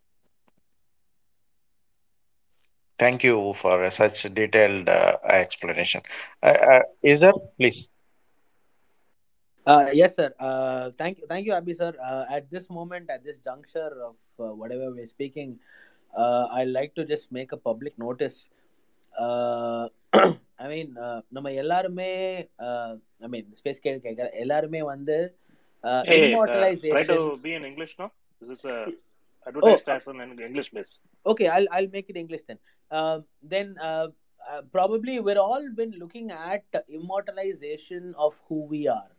For example, um, uh, writers, uh, directors, uh, even after they're gone, their movies or their writings are immortalized. We go back to them and and and and watch them or listen to them or live what they have done. Uh, whoever it is. So அந்த மாதிரி ஒரு இடத்துல வந்து I I really think that all of us as human beings, as citizens of a country, uh, we should definitely think about uh, donating uh, organs, uh, donating our lives after uh, we pass uh, to make ourselves immortalized uh, and live through other beings. Um, now, uh, I mean, there are there are people who can uh, you know donate organs. There are people who can uh, give themselves up for uh, medical education. Uh, cadavers are go I mean, to be as cadavers or to be as uh, organ donors. So I would uh, really suggest and hope and pray that a lot of people who are on this space would definitely consider being organ donors, being um, help in medical education to help other people live on for uh, further life. Uh, as I have myself now, I have uh, become an organ donor, and I also uh, have thought of uh, and and I've been trying to implement uh, giving my body up for cadaveric purposes for medical education post my death, if and when that happens. So I would really hope and pray that all of you can also look into it. You go into Google, uh, read about it. You will definitely find a lot of information, and um, you know, give it a thought, guys. Give it a thought. Thank you. Uh, Naveen sir, I, I would just like to bring in this uh, since we started talking about uh, liver transplant. Uh, I would like to mention this one person. Yes, he's uh, he's joined us, uh, Dr. Amalorpavanathan sir. If at all we need to start transplant in uh, Tamil Nadu, it, it, it's not possible without mentioning this man. He was the one who was instrumental in uh, bringing up this uh, network of uh, getting the transplant, and uh, he he really uh, organized and coordinated the entire uh, transplant activities in Tamil Nadu. So I wish, uh, sir, you please uh, shed some light on that as well uh, within our state and uh, in our country as well. Thank you. Sir, very good evening, sir. It's a great uh, privilege, uh, you know, to have you here. And um, uh, please, sir, uh, you can shed some light on how transplantation works here. And we have Dr. Abby with us, uh, the liver doctor. Uh, hope you might know him. So I welcome you for this space. Thank you, sir. Thank you very much for inviting me. It's a pleasure. Uh, as you know, that liver transplant gives a very good quality of life for those who suffer from liver failure. And you have been listening to all causes of liver failure in India, mainly alcohol and uh, pesticides and uh, organophosphorus compound poisons, etc. Apart from congenital diseases, Uh, it's uh, it, the quality of life after transplant is almost near normal, especially with liver transplant. Living people can a sizable section of their liver to their near relatives. Cadaveric liver donation is possible from brain dead donors. We have a very good system in Tamil Nadu where the liver from brain dead donors are distributed in a very transparent fashion.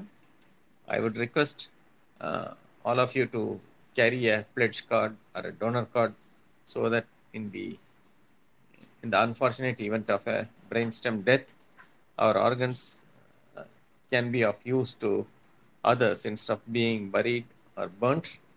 Uh, the system in our country as a whole is uh, very good uh, without any malpractice. So, if you really want to stop the organs trade, the best way is to provide as many cadaver organs as possible. It is possible in this country because uh, the cadaver reduction rate is very low. It's about uh, 0.1 per million, whereas in uh, many European countries it's about 400, etc. So I think most of us uh, uh, must uh, uh, be aware of this possibility of organ donation. And uh, when the doctor diagnoses brain death and asks the relatives, request the relatives for organ donation, must unhesitatingly donate and try to pass on life to others. Thank you very much. Thank you. Thank you so much, sir. Vijay, sir, please. A uh, couple of points. Uh, sir was uh, very clear in uh, telling that. See, um, liver donation, pati, when we when we're talking about liver donation, the one thing that our people have to understand, I mean, non-medical people have to understand it, is that it's not like kidney donation. You have two kidneys, so you can donate one kidney and you can live with one uh, for the rest of your life. Is what we are told for living donors of kidneys. Now, why uh, Amalorpavanathan sir was uh, very specifically stressing about living donation of liver is because liver is one of the few organs in our body which can regenerate throughout our life. You take off part of it, or one part of it becomes injured, it will regenerate and it will become whole again.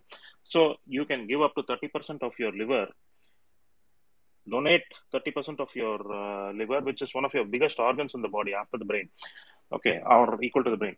So uh, you you give a part of your uh, liver to as a do- donated organ to somebody else. It will regenerate, or it will the remaining liver will compensate for your rest of your life and the other person gets a new lease on life so this is something that uh, you cannot talk about uh, such a thing for lung transplant and all that uh, you need a cadaver you need a brain dead person from where you can do a lung transplant. You need you uh, you need a person with two healthy kidneys to do- donate a kidney. But you just need a person with a proper normal working liver to give a part of his liver to save a life. So liver donation is something which is uh, doable for many people. And like sir said uh, you, if you register yourself as a donor forget about whether you're uh, uh, donating after your life or during your life. If you register yourself as a donor you are it's possible for you to save a life. That's one one point. The second point was something about what uh, dr Abby was talking a couple of questions before this. See uh, we've been talking about jaundice for quite a while and uh, this point never came up. Jaundice is actually a uh, symptom. The patient comes with uh, yellowness of the skin or yellowness of the eyes, whatever, he comes and tells you uh, he's passing urine which is very yellow, his skin looks yellow, his eye, the whites of his eyes look yellow. That's jaundice. That's a sim- uh, symptom and a sign that we find out, um, that the doctors on examination we find out. But the causes can be very, very, very different the Im- most important thing about medical treatment of uh, jaundice, especially when you're talking about alternative medical treatment or uh, non-surgical treatment of a thing, is to find out the cause of jaundice.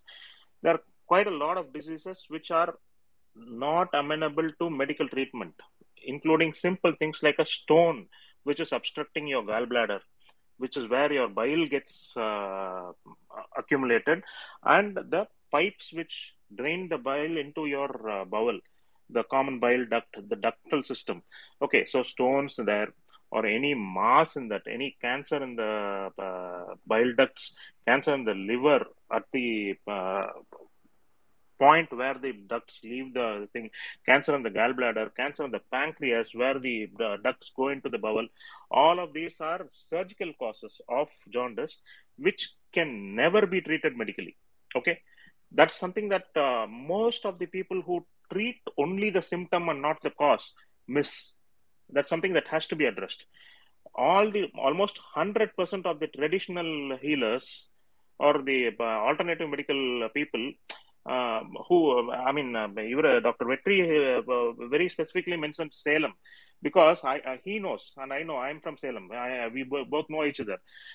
Between my uh, hospital to Salem Yercaud uh, foothills, there are at least 10 traditional medical healers who are propagating, I mean, who are announcing themselves as jaundice healers.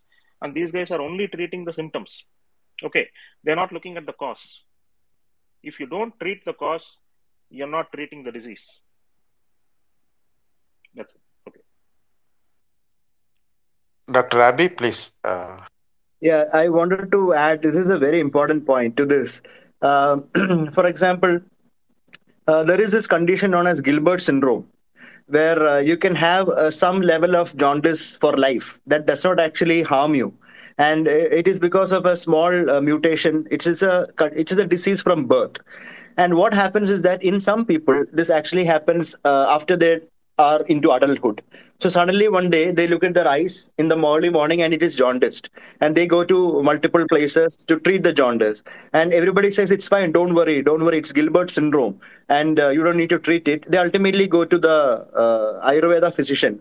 And the Ayurveda physician actually says, you know, it is jaundice, so give your liver some rest and you don't eat all that stuff and then uh, take these pills and all that. And they actually treat them for many, many years. Now, what happens is that when you actually reduce food or go into fasting, Gilbert syndrome jaundice will actually increase. That is what happens. And then they stay patients for life for these Ayurveda uh, people or these traditional healers to loot. So be careful with those kind of jaundices because you don't need to treat certain types of jaundice. And exactly like what Dr. Vijay said, certain jaundice actually require surgical management. It won't go away with medicines also. A very clear cut example I'm going to tell you is regarding a patient with uh, a small uh, stone in the gallbladder that came came out and then blocked the pipe. And that patient had severe itching and then jaundice and came to the hospital. That was that particular doctor. Now i want to stress this also here. Uh, what i want modern medicine doctors to learn from alternative medicine doctors is the way they deal with patients you know they deal with patients beautifully like they are their own family i was uh, i have a homeopath working under me uh, in um, in my clinical research department and uh, I usually tell him to take uh, the history of the patients. And I was so amazed at the time he spent with that patient listening. I mean, he did not just ask symptoms and what is wrong, what is wrong, uh, touching his abdomen, touching his uh, feet, and looking at edema. No, you know what he was asking? He was asking about his uh, life, his job, uh, where his children were studying. Uh, what was he doing? Uh, what was he doing before these problems came? where is he from? How his parents are doing? You know, please add these aspects into patient history taking. That is where alternative medicine uh, traditional healers actually win. They win the patient not because they treat the patient and cure them. They win the patient because they show more empathy than modern medicine doctors. So this point is also very important. This is why even if you have 10 good hospitals in a row and you have one alternative practitioner sitting in between them, patients will still go to that alternative practitioner because you know why? Because the, they, they hear out the patient. And this is what I learned from homeopaths and uh. Please examine the patient, take a history, but treat them as a human, not like a commodity or a client who comes to your OP. And this is very important. And if modern medicine practitioners do this along with the science that they have, then you don't need to have alternative practitioners. They will just uh, go away at some point. Can I also join in for a minute? Dr. Abby? Yes, yes, please. Oh, I just want to add what Dr. Abby said. It's very true that uh, in the name of science, many of us have also lost the human touch when we deal with patients. And many of the big doctors and big hospitals have become so extremely commercial that people uh, start casting aspersions and doubting our treatments and so they fall into the trap of alternative medicine the message that dr abby said is very vital that uh, we must uh, empathize with the patient rather than treating him mechanically uh, like some object to be uh, repaired. Uh, secondly, we must be alive to the social reality from which these people come, and we must be very considerate in our treatment. We should not commercially exploit them. We must, of course, uh, reasonably charge for our services, etc. But uh, over treatment or uh, uh, trying to exploit them commercially, etc., uh, drive people away from us actually. So uh, I again reinforce what Dr. Abby said. The science of evidence-based medicine, unless it is combined with empathy, we will not succeed in uh, attracting patients away from the alternate medicine. Thank you. Uh, very well said, sir. Uh, uh, uh, like we scheduled the space uh, up to 10 p.m. If Dr. Abby can spend some more time, uh, if it is comfortable for him, then we will continue for another 15 minutes. Uh, uh, Satyan, please go ahead. Uh, sorry, sir. Uh, just uh, uh, I'll uh, mix a little Tamil um, just to uh, confirm and just to basically uh, make sure that everyone who has joined here understand the importance of the last 10 15 minutes. I'll not take much time. Um, ஆக்சுவலாக organ transplant அப்படிங்கிறது ரொம்ப ஒரு miss understood விஷயம் ரொம்ப பேர் ரொம்ப கம்மியாக புரிஞ்சுக்கிட்ட விஷயம் இன்னைக்கு வந்து இந்த ஸ்பேஸில் டாக்டர் அமலா பகத்நாதன் இருக்கிறது வந்து ஒரு பெரிய பிளஸ்ஸிங்னு சொல்லணும் அவங்க தான் வந்து இதுக்கு வந்து தமிழ்நாட்டை வந்து எல்லாத்துக்கும் நம்ம திராவிடியன் மாடல் தமிழ்நாடு மாடல்ன்ட்டு நிறைய விஷயத்த சொல்கிறோம் சோஷியல் ஜஸ்டிஸ்க்கு சொல்கிறோம் அப்புறம் எப்படி ஹெல்த் கேர் இண்டிகேட்டர்ஸ்க்கு சொல்கிறோம் அது மாதிரி ஆர்கன் டிரான்ஸ்பிளான்ட்டுக்கு தமிழ்நாடு மாடல்னு ஒன்று வந்து ஏற்படுத்தி கொடுத்ததுல டாக்டரோட பங்கு ரொம்ப ரொம்ப பெரிய விஷயம்.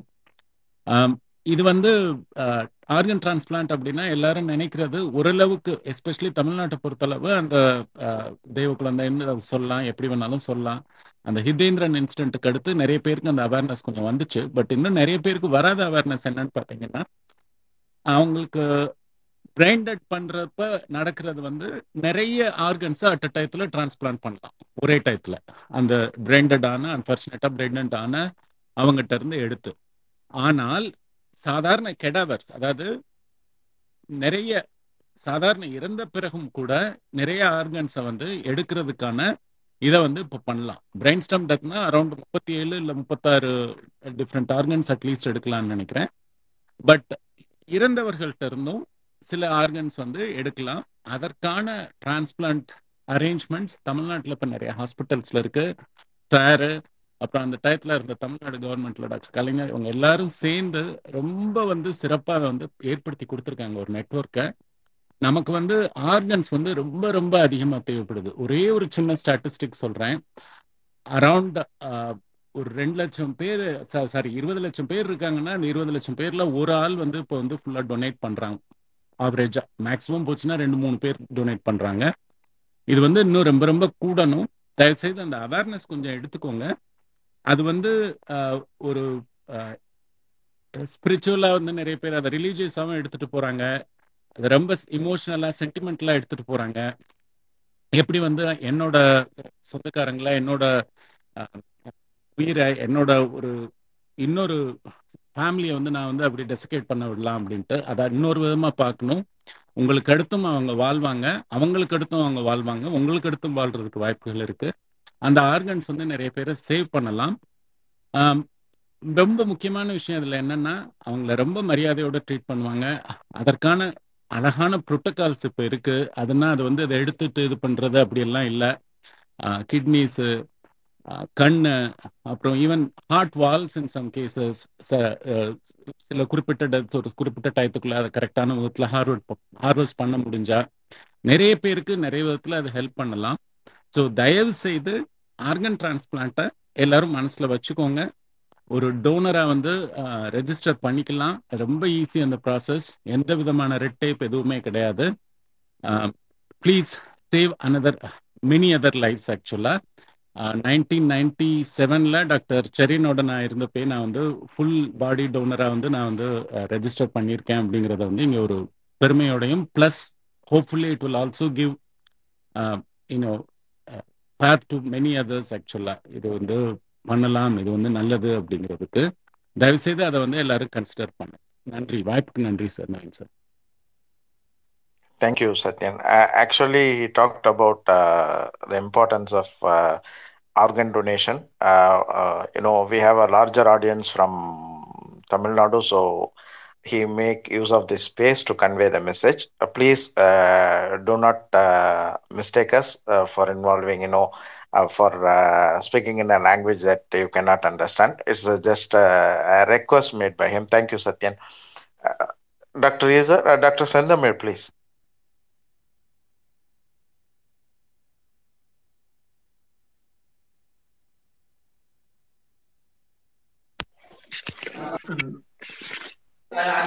Sir, uh, Abby sir, uh, one only one question, sir. Um, you know, in the uh, uh, Ko- Coimbatore, Erode, Salem, and uh, Dharmapuri region, the so-called Kongu Belt, uh, there are much of uh, OPC poisoning, especially the yellow phosphorus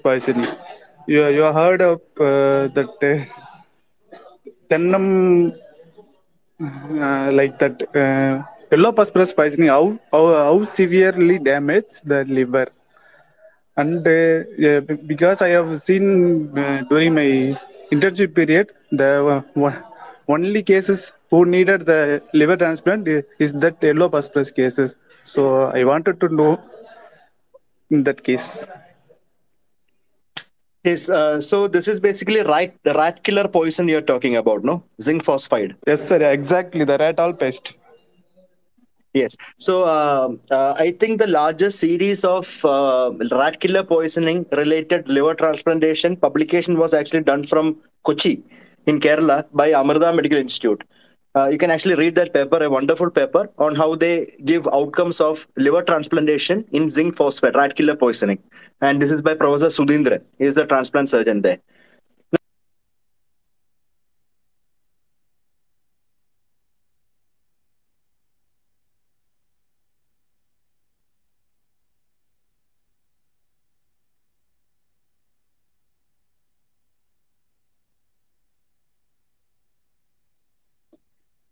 Sir, I think Dr. Abby got cut. again. Uh, just a minute. I'll I'll reconnect him.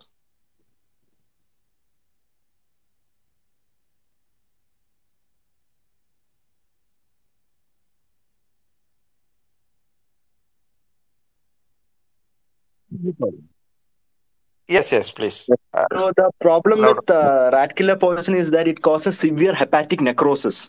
So you have this extensive destruction of the hepatocytes, and that happens within few days to weeks, and that is what actually causes liver failure. And on top of that, you can actually have uh, kidney damage also, and cause uh, severe metabolic acidosis, etc.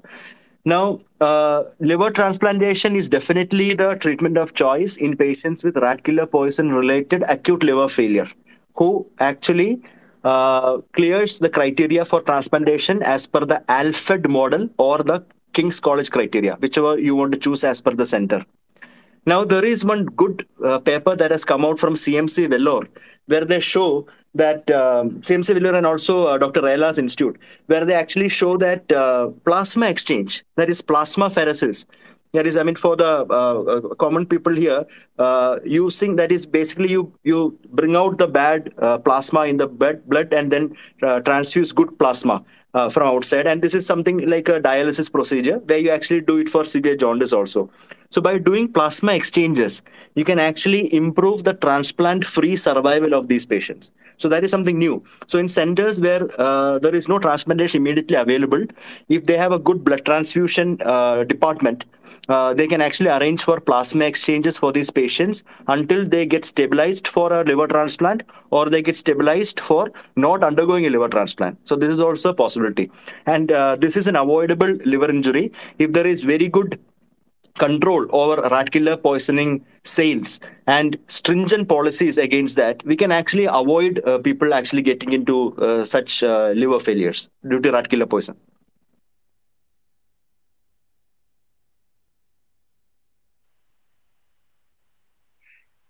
Uh, thank you, Doctor.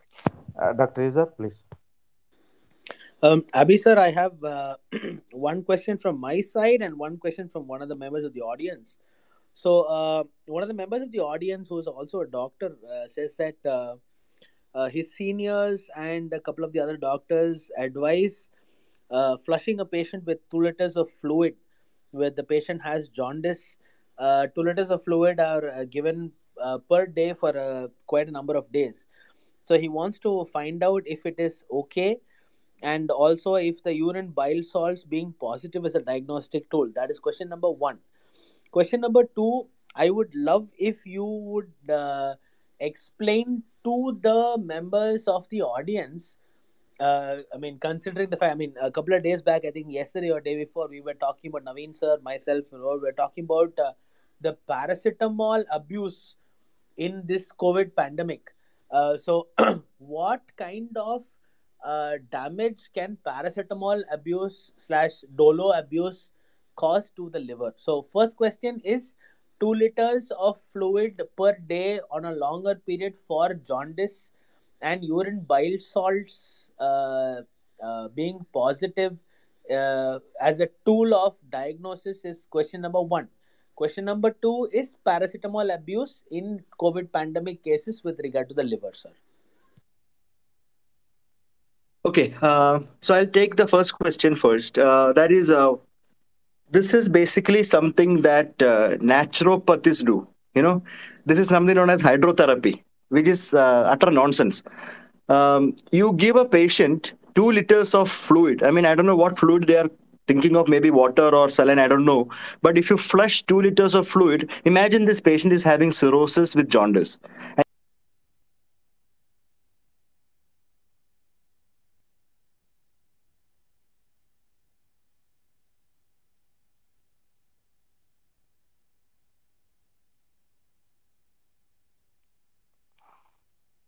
Okay, I think technical glitch again. Wait.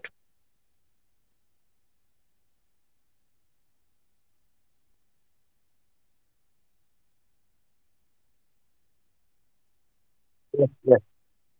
Uh, no, no, no, no. It happens with others too. okay. Uh, Yeah. So, uh, so I can see actually I'm I have a doppelganger also. I mean, there are two liver doctor profiles here. I mean, I don't know. Yeah, it's gone now. Yeah. So, uh, um, so what I was saying that this this water therapy is basically hydrotherapy. It is part of naturopathy. It is absolutely not recommended because imagine this jaundice is because of cirrhosis, and that patient has cirrhosis, jaundice, and you give that patient two liters of fluid. You know what will happen? That patient will go into hyponatremia. That is very low levels of sodium in the body, dilutional hyponatremia, and he will land up with hepatic encephalopathy, which is brain failure. And this is definitely not warranted. Any jaundice, forget about cirrhosis, any jaundice situation, giving high amounts of fluid and treating it is a naturopathic practice, which is actually a nonsense practice and must not be done. And uh, second is uh, finding of this uh, bile salts and conjugate bile in the urine. Simple MBBS teaching that if you have uh, scleral icterus, that is, uh, eye is jaundiced along with high colored urine, that means it is hepatocellular jaundice. If there is no high color urine and only eyes are jaundiced, that means it is probably not a hepatocellular jaundice. Simple fact. It does not actually give you any prognosis or anything, but it tells you, uh, gives you an idea without checking any other blood test that if the jaundice is because of the liver or the jaundice is because of a non-liver cause. That is it. And the third is about uh, paracetamol. So I, am not sure about the abuse part, but uh, the, what I have seen is that if patients get, I mean, especially in COVID, what I've seen is that even the prescriptions is that um, uh, if the patients get uh, fever, they start taking pain uh, fever medications every four to six hourly or every eight hourly, which I don't I don't actually agree to. If you have a fever documented, you can take a paracetamol at that time, not like eighth hourly and sixth hourly. So this is what happened recently with a small kid. I mean that that baby was just seven month old, and uh, the mother of the baby was uh, uh, is a is a nurse, is a nursing staff. And what happened was that she was having, I mean, she got COVID and uh, very high grade fever, 104 degrees. So she got scared, thinking that that baby is going to go into febrile seizures. So she gave her uh, two ml of syrup paracetamol every four hours, and that baby landed up with severe hepatitis within three days. Sir, 2 ml for a newborn, Yes, sir. seven month old baby. And and it was crazy because the mother was so worried that that fever is going to cause febrile seizures, and that is the reason why she gave it. So this is that abuse part where you actually don't uh, have a straight mind to think what is rationally right for that particular person, and then ultimately she came in and and uh, we gave her uh, the blood levels of paracetamol was very high. We gave her N-acetylcysteine infusion. The baby was fine, no liver failure, nothing. She went home on the sixth day. So, so this is what is happening. So, if you are talking about paracetamol abuse, it is only because people are thinking that if you keep taking paracetamol, your fever won't come. No, if you keep taking paracetamol, you actually don't know what your pattern and trend of fever is, which is more important. So, if you keep taking paracetamol for two days, you don't know if you're ever having fever in between. So, I say take paracetamol if you have a fever of more than 100 degrees or if you have body pain and if you want some symptomatic relief, but don't take it round the clock. That is wrong and if and also paracetamol does not cause chronic liver injury. There is no chronic liver disease or chronic liver injury with paracetamol. It is only acute. And most of the acute liver injury is self-limiting. Only if it goes into acute liver failure because of a overdosing or a suicidal intent only then you actually have a bigger problem to deal with. Otherwise it is very safe. Don't worry about paracetamol Uh, yes, sir. I only have to worry about paracetamol because uh, when people, when patients abuse uh, paracetamol, they will come with gastritis, and I will do endoscopy, sir. so I think I will have to sit and worry about those things. i mean you tell them when to take and when not to take i mean that is the whole uh, issue Uh, thank, thank you, uh, Abby sir. Thank you so much for clearing up all those doubts. Thank you so much, sir. Um, uh, to I know we'll go to the third part of our discussion today, and uh, later if you have doubts, like you can ask. Uh, Dr. Abby, how did you manage uh, a patient with liver diseases during this COVID times, or a patient with a liver disease was infected with COVID? Uh, you know, uh, already it has been uh, a tough part treating uh, end stage liver diseases or even people with cirrhosis added with COVID. How did you manage to do that? And what are the advices or suggestions you can give to other physicians like who happen to meet with such patients? Like,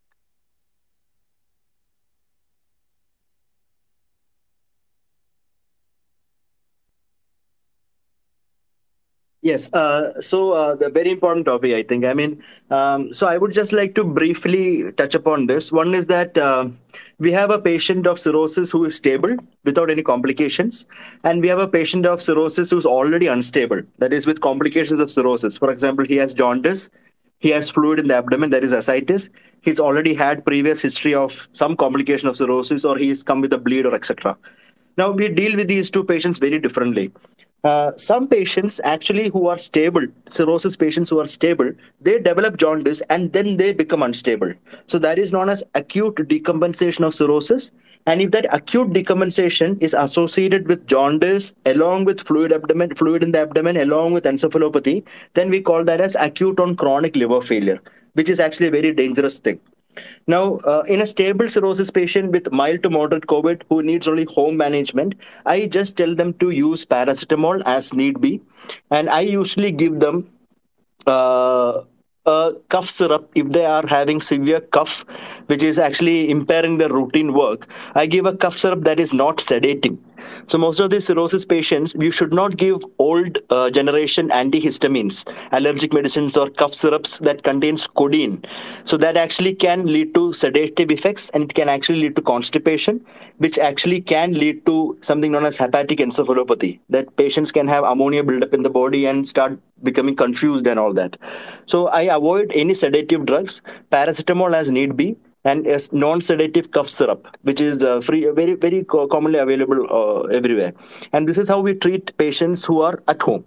Now, uh, if the patient has moderate to severe COVID, for example, there is a drop in uh, saturation, the the uh, uh, oxygen levels are below 94%, then uh, if the if the patient is well compensated, there is no complications of no active complications of cirrhosis, I start them on low dose of dexamethasone or any steroid that is available, for example, prednisolone also, for about five to seven days, and then I stop it until their symptoms resolve. And this is very safe to use. Even low dose of steroids, short course, is very safe to use in compensated stable cirrhosis. Now, if the patient is decompensated, then comes the issue. For example, the patient has uh, fluid in the abdomen or is jaundiced or already had multiple infections in the past. Such patients, we have to be very careful. For them, symptomatic management is fine, even if they are at home. I just advise only paracetamol as need be, good nutrition, and uh, follow the other medicines as as advised. But if they develop complications like they develop a pneumonia or their uh, so the the oxygen levels are going down, then they require admission. So all unstable cirrhosis patient, I admit and then treat for COVID. And in them, those with uh, those who are without any other active bacterial or fungal infections, on only COVID is the issue, I start steroids injectable uh, I mean, this is all part of the guidelines. You can actually read my papers on it. It's published and it's available. How to treat a critically ill and a moderately ill COVID patient. It's published and it's available on PubMed, where we give a short course of steroids to see for symptom improvement. And during the steroid course, these patients can actually develop other infections. That is a problem with unstable cirrhosis. They can develop other bacterial infections, fungal infections. So we usually cover them with an antibiotic or an antifungal, depending on the type of infections they've had in the past. So a patient with repeated bacterial infections in the past, like a spontaneous peritonitis, that is infection of the fluid in the abdomen, or a cellulitis, or urinary tract infection, or a blood infection known as bacteremia, we actually put them on a cover of antibiotics and then start steroids. And then we complete the course within a one within a week. Now, critical ill cirrhotics, which is the biggest problem. So they might be uh, on a ventilator on high flow oxygen. They have very high chances of developing thrombosis, that is clots in the blood, in the lung, and all that. For those patients, I do something known as a pre-test probability. That is, basically, we can use this particular test to identify who are at high risk of developing clots in the uh, abdomen, in the lungs, and all that because of COVID. For them, I give low dose of anticoagulants, blood thinners during the stay in the hospital if they are in the ICU. And uh, those patients usually have very high D dimers also. And that is how we manage them. So, stable patients, you give only symptomatic care. Patients with low oxygen, you admit and then start them on steroids depending on their clinical uh, condition, they, whether they're stable or not. If they're unstable patients, I always add an antibiotic as a cover or an antifungal depending on the infection they've had in the past. And critical ill cirrhotics, it's the whole package. You go treat them like any other critical ill COVID with addition of anticoagulation, etc. Now, there are certain patients with the cirrhotic patients with COVID who actually uh, go into liver failure so in such patients, just treating COVID does not help. You have to treat the liver failure also. So there is a short, I mean, this has come from uh, Asian Institute of Gastroenterology, where they actually transplanted such patients with COVID. So they had COVID, they went into liver failure because of COVID, and supportive care did not improve the condition. So they underwent transplant. And they actually found out that even in the presence of COVID, transplantation is a good option for improving survival in these patients. So this is how we manage uh, severe to uh, mild to severe COVID in uh, liver disease patients. And I would never use favipiravir, azithromycin, doxycycline, vitamin D, vitamin C, zinc, remdesivir, um, and any antibody cocktail. So antibody cocktail we have used in our compensated, I mean stable cirrhosis patient, but these new antibody cocktails don't work against Omicron, so we should not give it. So what work against works against Omicron now is this Paxlovid. That is a new drug. I don't know if it is available here, or uh, this antibody known as uh, I think sotrovimab. There is some. I mean, I, think I, I, can. I don't know who names these drugs. Uh, that that particular drug is also useful in uh, Omicron. And what they say is that uh, molnupiravir is there. Molnupiravir. So that that actually is uh, useful only in unvaccinated patients. Unvaccinated patients with high risk of developing severe COVID. Then you use molnupiravir. Not not not otherwise. So in cirrhotic patients also, most all my cirrhotic patients are vaccinated. So I have not used this Molnu drug also in them. Remdesivir, there is still an option in Omicron. So USFDA has said you can use it, but I have not used it in my cirrhotic patients, advanced cases, especially because it is liver toxic. Thank you. Thank you so much, Doc. Uh, yes, uh, you addressed that uh, already. Uh, I was about to ask about this antibiotic cocktail and antibodies uh, uh, cocktail and all. And there is one more thing people want to know uh, about vitamin supplementation. You know, vitamins they take as supplements, and uh, some nowadays start using uh, vitamin E as a prophylactic uh, vitamin uh, for protecting liver. Uh, what is your take on this vitamin supplementation? How you think like it is going to protect the liver, whatever type of vitamins it is? So please, you can shed some light on that too. Actually, So I mean, uh, I mean, if you look at the general picture in liver patients, the only time I give vitamin is actually two vitamins. One is uh, thiamine, that is uh, vitamin B1 in patients with alcoholic liver disease if they have features of uh, Wernicke's encephalopathy because of severe thiamine deficiency. They develop Wernicke's encephalopathy, a, a brain condition which requires high dose of uh, thiamine vitamin injection, which I give. Second is if patients on testing have vitamin D deficiency, I supplement that until the values are normal, which is standard. I don't actually tell them to take it for life, like a lot of people do. They keep popping vitamin uh, D every week and or every month, which is not advisable. And the third vitamin that I use in cirrhosis patients is vitamin E, and that is specifically for patients with non-alcoholic steatohepatitis, that is severe fatty liver disease. I use vitamin E. Otherwise, I don't use vitamins at all. Now, coming to COVID, there is no role of any vitamin use or supplementation in COVID. Vitamin D, Z, C, zinc, vitamin E, whatever. There is no role. It has already been proven through multiple studies that there is no role of vitamin supplementation in COVID. Even vitamin D, there is a fantastic study in JAMA where they said, and I just brought out a video on this. Actually, I, I would suggest uh, you can please go watch that video. I've posted on my Twitter profile, uh, and it's in English, so it's all clear there. And where I've actually mentioned that uh, a new study in JAMA has actually shown that in elderly population who had low vitamin D levels, when they actually corrected the vitamin D levels and continued correcting the vitamin D levels, it did not change anything in their clinical outcomes or health outcomes but it actually worsened their chances of developing cancers. So, unnecessary use of vitamin D in the long term can actually promote cancers. So, please don't overdose on vitamin supplements. It is a dietary supplement, it is not part of a drug treatment. You supplement vitamins only if you identify that there is some role of, there is some vitamin deficiency, only then. And the huge part of zinc, I have had patients who've been taking zinc since last year. I mean, since the pandemic started, they're on zinc and what happens was what happens is that they develop copper deficiency. So if you have a lot of uh, zinc for a long period of time your copper levels in your body reduces and you de- you develop copper deficiency and problems related to copper deficiency. That is tingling of the fingers something known as neuropathy brain problems. Uh, in the blood you can have uh, low white blood cell count and a lot of problems. And uh, the the the reason to give zinc is absolutely zero in covid. So uh, companies have brought out uh, zinc vitamin d vitamin c combination kits and all that. Absolute nonsense. And it is purely for business purposes. But people are so adamant that they want something for covid in covid during covid. These companies are thriving. And i think the indian population is the best population to start a business in you know. You just have to start you just have to you just need to know when to start a business and you can actually thrive with it because our people are so gullible and they have they are they are so credulous. You you can you cannot imagine the kind of nonsense that people do. I mean i have had guys still taking hydroxychloroquine 400 milligram twice daily for 12 months for covid. Can you believe it? I thought that guy had rheumatoid arthritis or something. He said no i'm taking it for covid. And he's vaccinated also. And he's saying that hydroxychloroquine has saved him from covid. I mean that is the sort of stuff you hear daily and it actually i'm getting fed up of it Okay, thank you. Uh, there is uh, one speaker he want to have uh, you know his doubt clarified. Uh, a nationalist, uh, please. Hello, sir. Can you hear me, Dr. Ravi? Yes, yes. Uh, Yeah, uh, this is for Dr. Ravi. Uh, I'm very grateful to see the conversation uh, happening with with respect to the all the doctor community here. I'm a technical guy. I'm from Bangalore, nearby Bangalore. Recently, my mother uh, had a bilirubin level to 12, so admitted to Manipal Hospital, Bangalore. They have given three human albumin, and they have given a kind of a tablets to monitor purpose.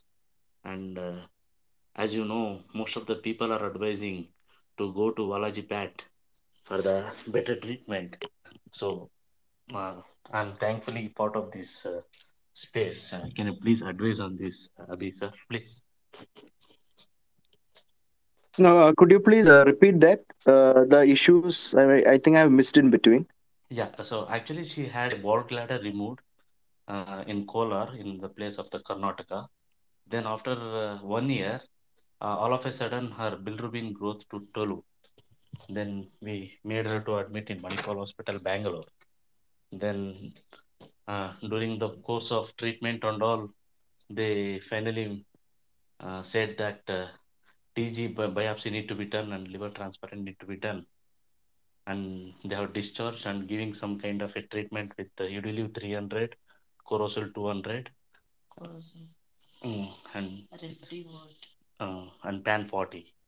Now, as you know, being in India, there will be a lot of things comes around for advisors who are not good at uh, medical terminologies, medical things and all. They are asking us, me to visit to Walaji Pat for the treatment. So I just want to hear from you, sir. Uh, what is there at uh, Valanchipet? Uh, I- I don't know, sir. They said that some naughty uh, jaundice treatment uh, will be given over there. Okay, so basically it's traditional medicine treatment. Yeah, exactly. Okay, so uh, I mean, I, I I have not seen the patient. I don't know the complete clinical history, but from what you have been telling me is that uh, she has developed jaundice. Probably she has underlying cirrhosis. Did the doctor say that she has cirrhosis? No, sir. They have concluded that it is not about cirrhosis, but they said chronic liver disease. Yeah. So I mean, uh, yeah, chronic liver disease is the spectrum that actually includes cirrhosis also. Okay, Now, yeah, what is the bilirubin level now? The, is, is she still jaundiced? Yes, sir. Tolu. Okay, so basically you take this as advanced liver disease. So basically she has chronic liver disease with jaundice and transplantation is the treatment of choice. There is no doubt about it. Uh, going for a transplantation actually saves lives. Whatever you do in between, be it traditional medicine, be it normal medical management, whatever it is you do in between, it will only sustain the complications reduction for a while. It does not take part take care of the whole picture. So you have to go for a transplant if possible.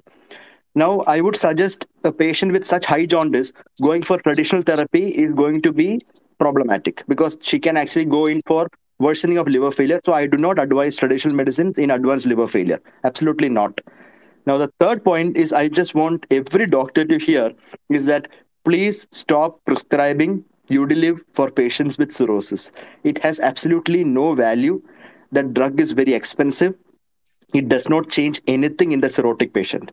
So that Udiliv tablet is absolutely nonsense from modern medicine point of view. Please don't use it. There is no need to use it.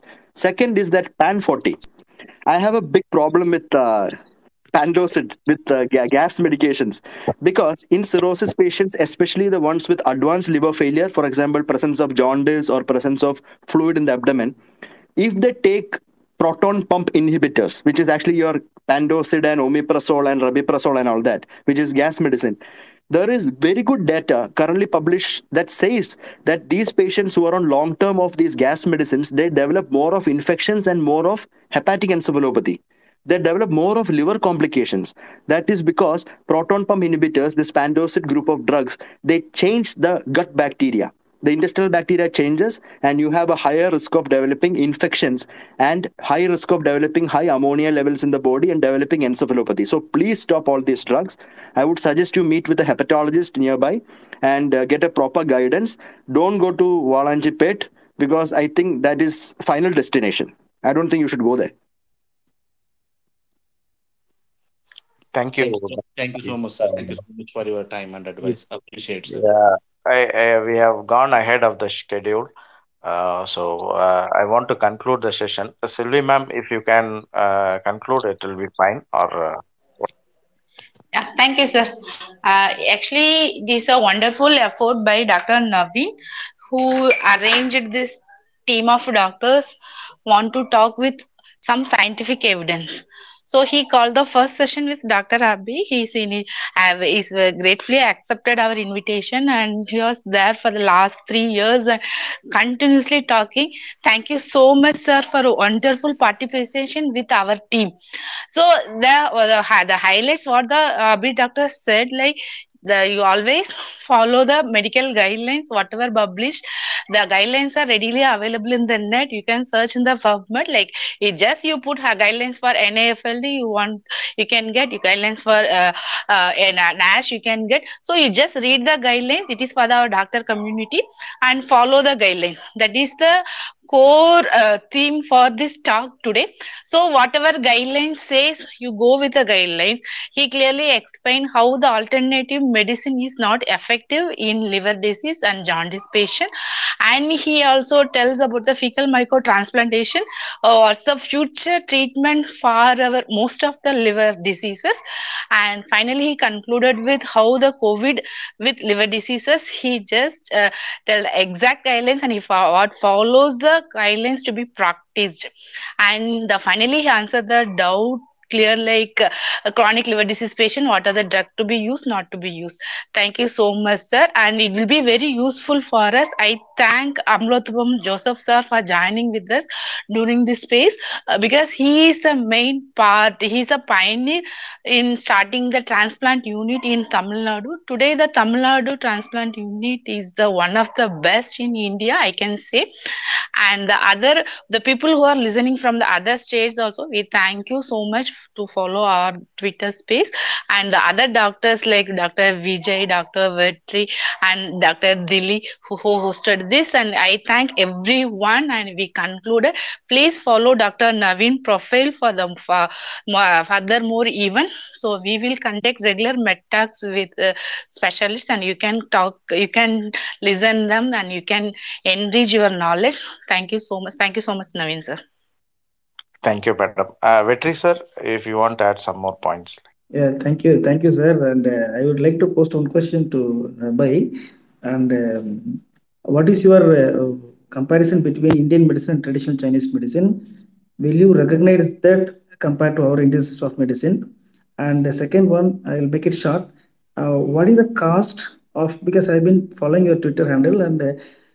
Uh, regarding the toxicity of uh, different chemicals present inside the uh, drugs, what is the cost for per product so that we could be able to uh, do some kind of these things? Because we will we were uh, we were thinking that that company is a very good company and they, they are producing very good quality of drugs uh, and after seeing your uh, TL we stopped prescribing such company and we we we we feel that we are doing injustice to the, injustice to the patient. So we be uh, grateful that if you can highlight some kind of things on that, please.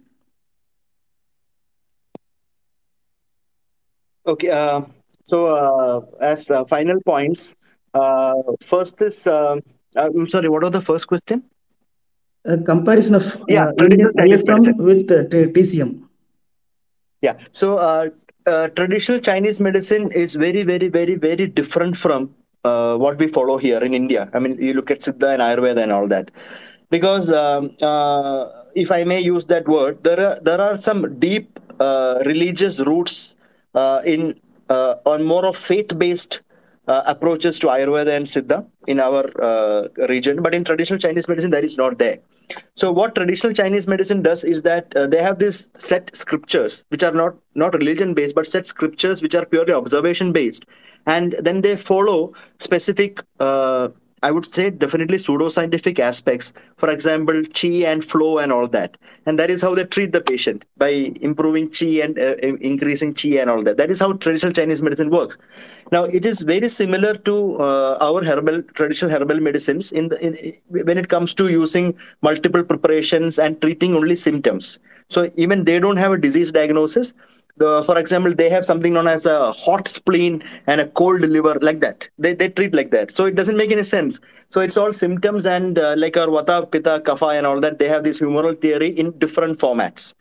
And the only aspect of traditional Chinese medicine that I would like to point out is that they have a very good uh, pharmacovigilance uh, assessment of these uh, medicines. For example, um, in when, when we started our uh, COVID guidelines, um, the Ayush Ministry brought out uh, guidelines regarding use of uh, Giloy, Tinospora cordifolia, and turmeric and all that, right? Now, the same thing happened in China. So the Chinese government brought out guidelines for management of COVID using traditional Chinese medicine. So there was this particular one uh, comp- one particular Chinese medicine known as Fang Bang Buang or something. I forgot the name. I'm sorry. But what happened was that they said, you know, use this medicine and then uh, COVID can be prevented. So people started using it. But suddenly what happened was that people started getting side effects of this particular traditional chinese medicine. So the traditional chinese medicine group along with the proper medical community in china they actually brought out a notice saying that please don't use this medicine because it has got side effects. Now you look at india absolutely nothing of that sort is there so whenever i mean we have actually published the largest data on giloy liver injury from 43 or 43 patients from 13 hospitals. Uh, it was published just last week in hepatology communications. Uh, multiple other studies on giloy liver injury was published by other groups in india. But ayush ministry is keeping quiet on it ideally what they should be doing is that they should be telling people see giloy is supposed to cause some kind of autoimmune injury. So people with autoimmune liver uh, autoimmune diseases please be careful. That is it. That is enough. That is what public health is all about. But what did ayush ministry do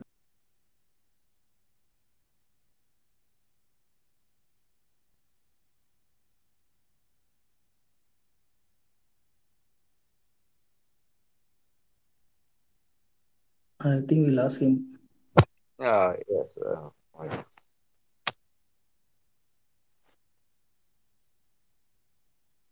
Uh, please go ahead. sorry i got cut yeah so what did ayush ministry do they actually said that you know all the studies are fake people please keep taking giloy even in the revised guidelines they have mentioned take giloy so if somebody who has already underlying autoimmune liver disease or a hypothyroid disease with autoimmune disease like SLE, if they take giloy, they can have severe side effects. Now, this has not been brought out into the public. And this is why this is the biggest difference between our traditional medicine and Chinese medicine. Because they have an aspect of public health really around it when we don't. We have an aspect of no regulation. We have only promotion. So whatever comes out in the negative side, Ayush Ministry will just turn the other side and say promote, promote, promote, because it's all business here. And this is the difference between uh, traditional Chinese medicine and our uh, traditional medicine. Now the second is uh, checking. I mean the the quality of these uh, herbal drugs. I mean I, I think Dr. Vetri, you know by now uh, not only my work but there are multiple works all over the world even from 2001, which has shown that the quality of Ayurvedic products marketed online or offline is not correct. See, they all have a GMP certificate. Anybody can get a GMP certificate. If I want to product, uh, if I want to market an Ayurvedic product, I just name it and I just show my factory to the guys. They will come and give me a GMP certificate. Good manufacturing practices followed. And then I go to FSSAI. They will check for some uh, few adulterants or contaminants, whatever. Uh, it, it's never a wholesome checking and they will give a FSSAI seal, seal on it. Because why? Because we are not marketing these as drugs. We are marketing Ayurvedic products as supplements and food supplements, etc. That is why. So they don't need to be tested. You don't need to analyze benefits and risk. You can just get a GMP certificate and an FSSAI certificate and then directly market it. Now, if you ask me, how is how are we going to make sure that this is safe? We can never make sure that this is safe. For example, I I mean, I have put up in Twitter of major companies, Baidyanath, Himalaya, Dabur, you name it. It's there on my profile. And these are not uh, cooked up data. These are all properly done, uh, government approved lab data, independent lab data, where I have shown that Himalaya products contain so much of arsenic. Baidyanath products contained steroids and painkillers. And they just keep mum. I still have the samples with me. Anybody wants to recheck it can recheck it in any independent lab. So I'm very sure about it. This is because of very poor regulation in India. People are just uh, people just want to sell. They don't want to actually regulate it. So I think once this has to come from the top, right? I mean, me crying out loud or you getting worried about it doesn't change the fact. We need a, a group of people uh, in the government or an organization which is government supported to actually look at public health from real public health benefit point of view and not political, diplomatic, or uh, business point of view. And, and I, I think only that can help us. Oh, thank you. Uh, there is only uh, like uh, we have already taken a, a additional 60 minutes of his time. Uh, Mr. Avik, like uh, you'll be the last. Like uh, you please ask your question, like you know, if possible, in a shorter way. Uh, yes, uh, thank you, thank you very much, uh, Naveen sir and uh, uh, Dr. Abby. Good evening to you and good evening to everyone. Uh, just one question, sir. Uh, my mother is uh, detected with cirrhosis of liver last year. Her fibroscan score is 13.3. I think that is F3 as per the report says. She is on regular medication of Rifagut uh, 550 and Aldactone, and she is being treated by a gastroenterologist in Kolkata. Uh, but sir, just want to confirm: is uh, these medicines are enough? Because in between she had some sludge in the gallbladder. For that, Udiliv was given. Presently, the ultra- ultrasound of the gallbladder says it is clear. Uh, the spleen is enlarged. Her report of the CT scan recently, few days back, was showing uh, cirrhosis of liver with splenomegaly uh, and some thick gallbladder wall that was written. Uh, she is under constant medication of Rifagut, Aldactone, and uh, I think for some vitamins like Fol 5 or something. Uh, so, sir, just want uh, some review from you uh, about this. What should I proceed with next? Thank you, sir. Um, so Avik, basically, I think this is a very important question. I think this is important for the doctors also here. So you have a fibroscan value of 13, and uh, your mother has absolutely no complications of cirrhosis. She she has only features of cirrhosis, a large.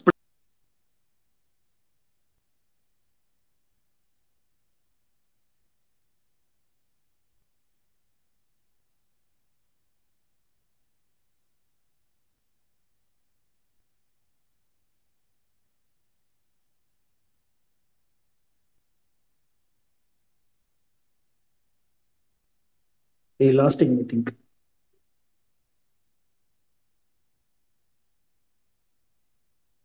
that there is something known as portal hypertension, which means the pressures in the liver is high.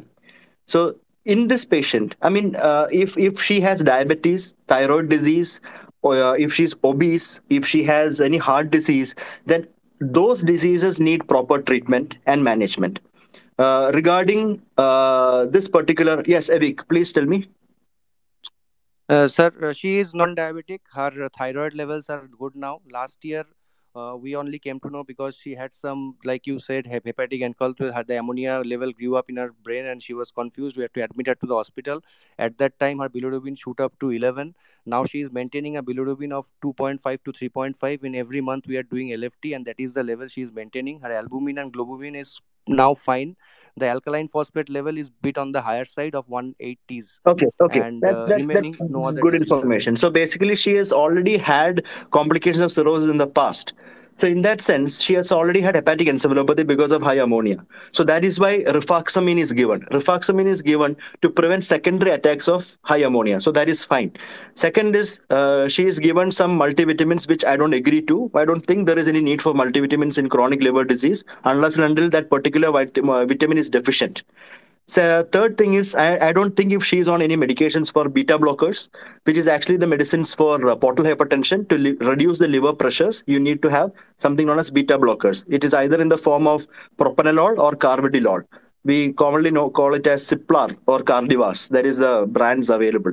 And otherwise, she should control her other uh, risk factors. And this is all that she needs now because she is now compensated in the sense that she has no active complications of cirrhosis. She needs three to six monthly follow ups and six monthly uh, ultrasounds to look for any liver cancers and that surveillance. And that is how we take it from here. No active complications, only medical follow up. Uh, sir, then Rifagut and Aldactone is uh, continuing. The fluid intake should be limited, and she is on a salt-restricted diet, and she is not having any junk foods or anything. She is maintaining I. I agree with the salt restriction, but I do not agree with the fluid restriction because we restrict fluid in cirrhotic patients only if they develop severe hyponatremia. That is when the sodium level goes down below 125. Then you tell patients to restrict fluid, and once the sodium levels are above 130, then you can actually go in for uh, fluid intake as as per your thirst level. You don't have to drink every day uh, two liters, three liters, but as per your thirst level, you can drink. So for this, uh, for her, I don't think she should be restricting fluid anymore because her sodium levels are normal. Thanks a lot, sir. Thank you. Thank you, N- Naveen sir, and thank you, Dr. Abby. Thank you. Thanks a lot. Okay, uh, it's time to uh, uh, close this session, and I would like to thank Dr. Abby for his, uh, you know, wonderful uh, time he shared with us today, and uh, all other doctors in the timeline, and uh, you know, Uh, hopefully, we made it as a session that is uh, worth listening. And uh, more of such medical talks you know med talks with other uh, specialists will be here on our twitter space. So watch our space. And it is going to be bilingual. Some experts will be delivering the talks in english and most of the talks will be in tamil and we will make sure that uh, uh, you know uh, the purpose of uh, creating this uh, kind of spaces is to bridge the distance between the patients and uh, the doctors. Generally in india you know there is a complaint as dr abby mentioned like uh, we never talk to the patient or the other side you know the patient thinks the doctors are actually rude they don't know how to converse and all those things. And we want to you know um, scrap out that kind of stereotyping and take out that stigma that uh, we doctors uh, can interact with uh, you know patients in a much better way. And uh, twitter spaces here helps us to uh, bridge that distance. And uh, as a part of that you know initiative today we you know had the opportunity to listen to dr abby. And thank you once again doctor. It's you know it's a very what to say it's like we're excited actually to listen a lot from you as dr radha ma'am said. It was more like listening to a conference you know long time uh, we did not uh, listen to such uh, spaces. And thanks again for making this session wonderful. And uh, you know for the listeners uh, and to my fellow doctors a very big thank you and hope to see you all again uh, uh, someday soon. Uh, take care. Good night. Uh, bye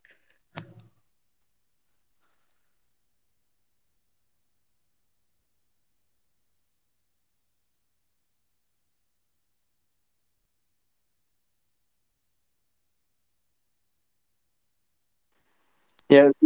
Thank you everyone for patient listening ஆக்சுவலா நான் இதை வந்து sir பேசுறப்ப நான் தமிழ்ல translate பண்ணலாம் அப்படின்னு நினைச்சிட்டு இருந்தேன். பட் ஒரு ரெண்டு மூணு ஸ்டேட்ல இருந்து லிசனர்ஸ் இருந்ததெல்லாம் டு கண்டினியூ இங்கிலீஷ்ல அப்படிங்கிற மாதிரி போயிடுச்சு.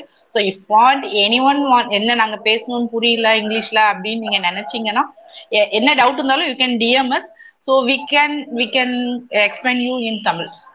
இன்னொரு ஸ்பேஸ் போறப்ப டெஃபினட்டாவே நாங்க தமிழ்ல இதை பத்தி பேசலாம். ஏன்னா நமக்கு நிறைய தமிழ்லே பேசிட்டு இருந்தோம் திடீர்னு இங்கிலீஷ் பேசி பேச எல்லாருக்கும் கொஞ்சம் டென்ஷனா தான் இருக்கும் எனக்கே ஃபர்ஸ்ட் அப்படிதான் இருந்தது but thank you Naveen sir for your wonderful arrangement without you it cannot be done so I thank you very very much to you thank you sir love you sir thank you so much for having me on this inaugural session it was excellent thank you so much dr naveen well managed well coordinated excellent discussion i just loved it thank you And a good night to everyone. Thank you, doctor. Good night and uh, Good night, sir. Good night, sir. Thank you sir இது actually record பண்ணியிருந்திருக்கலாம் sir we missed it I think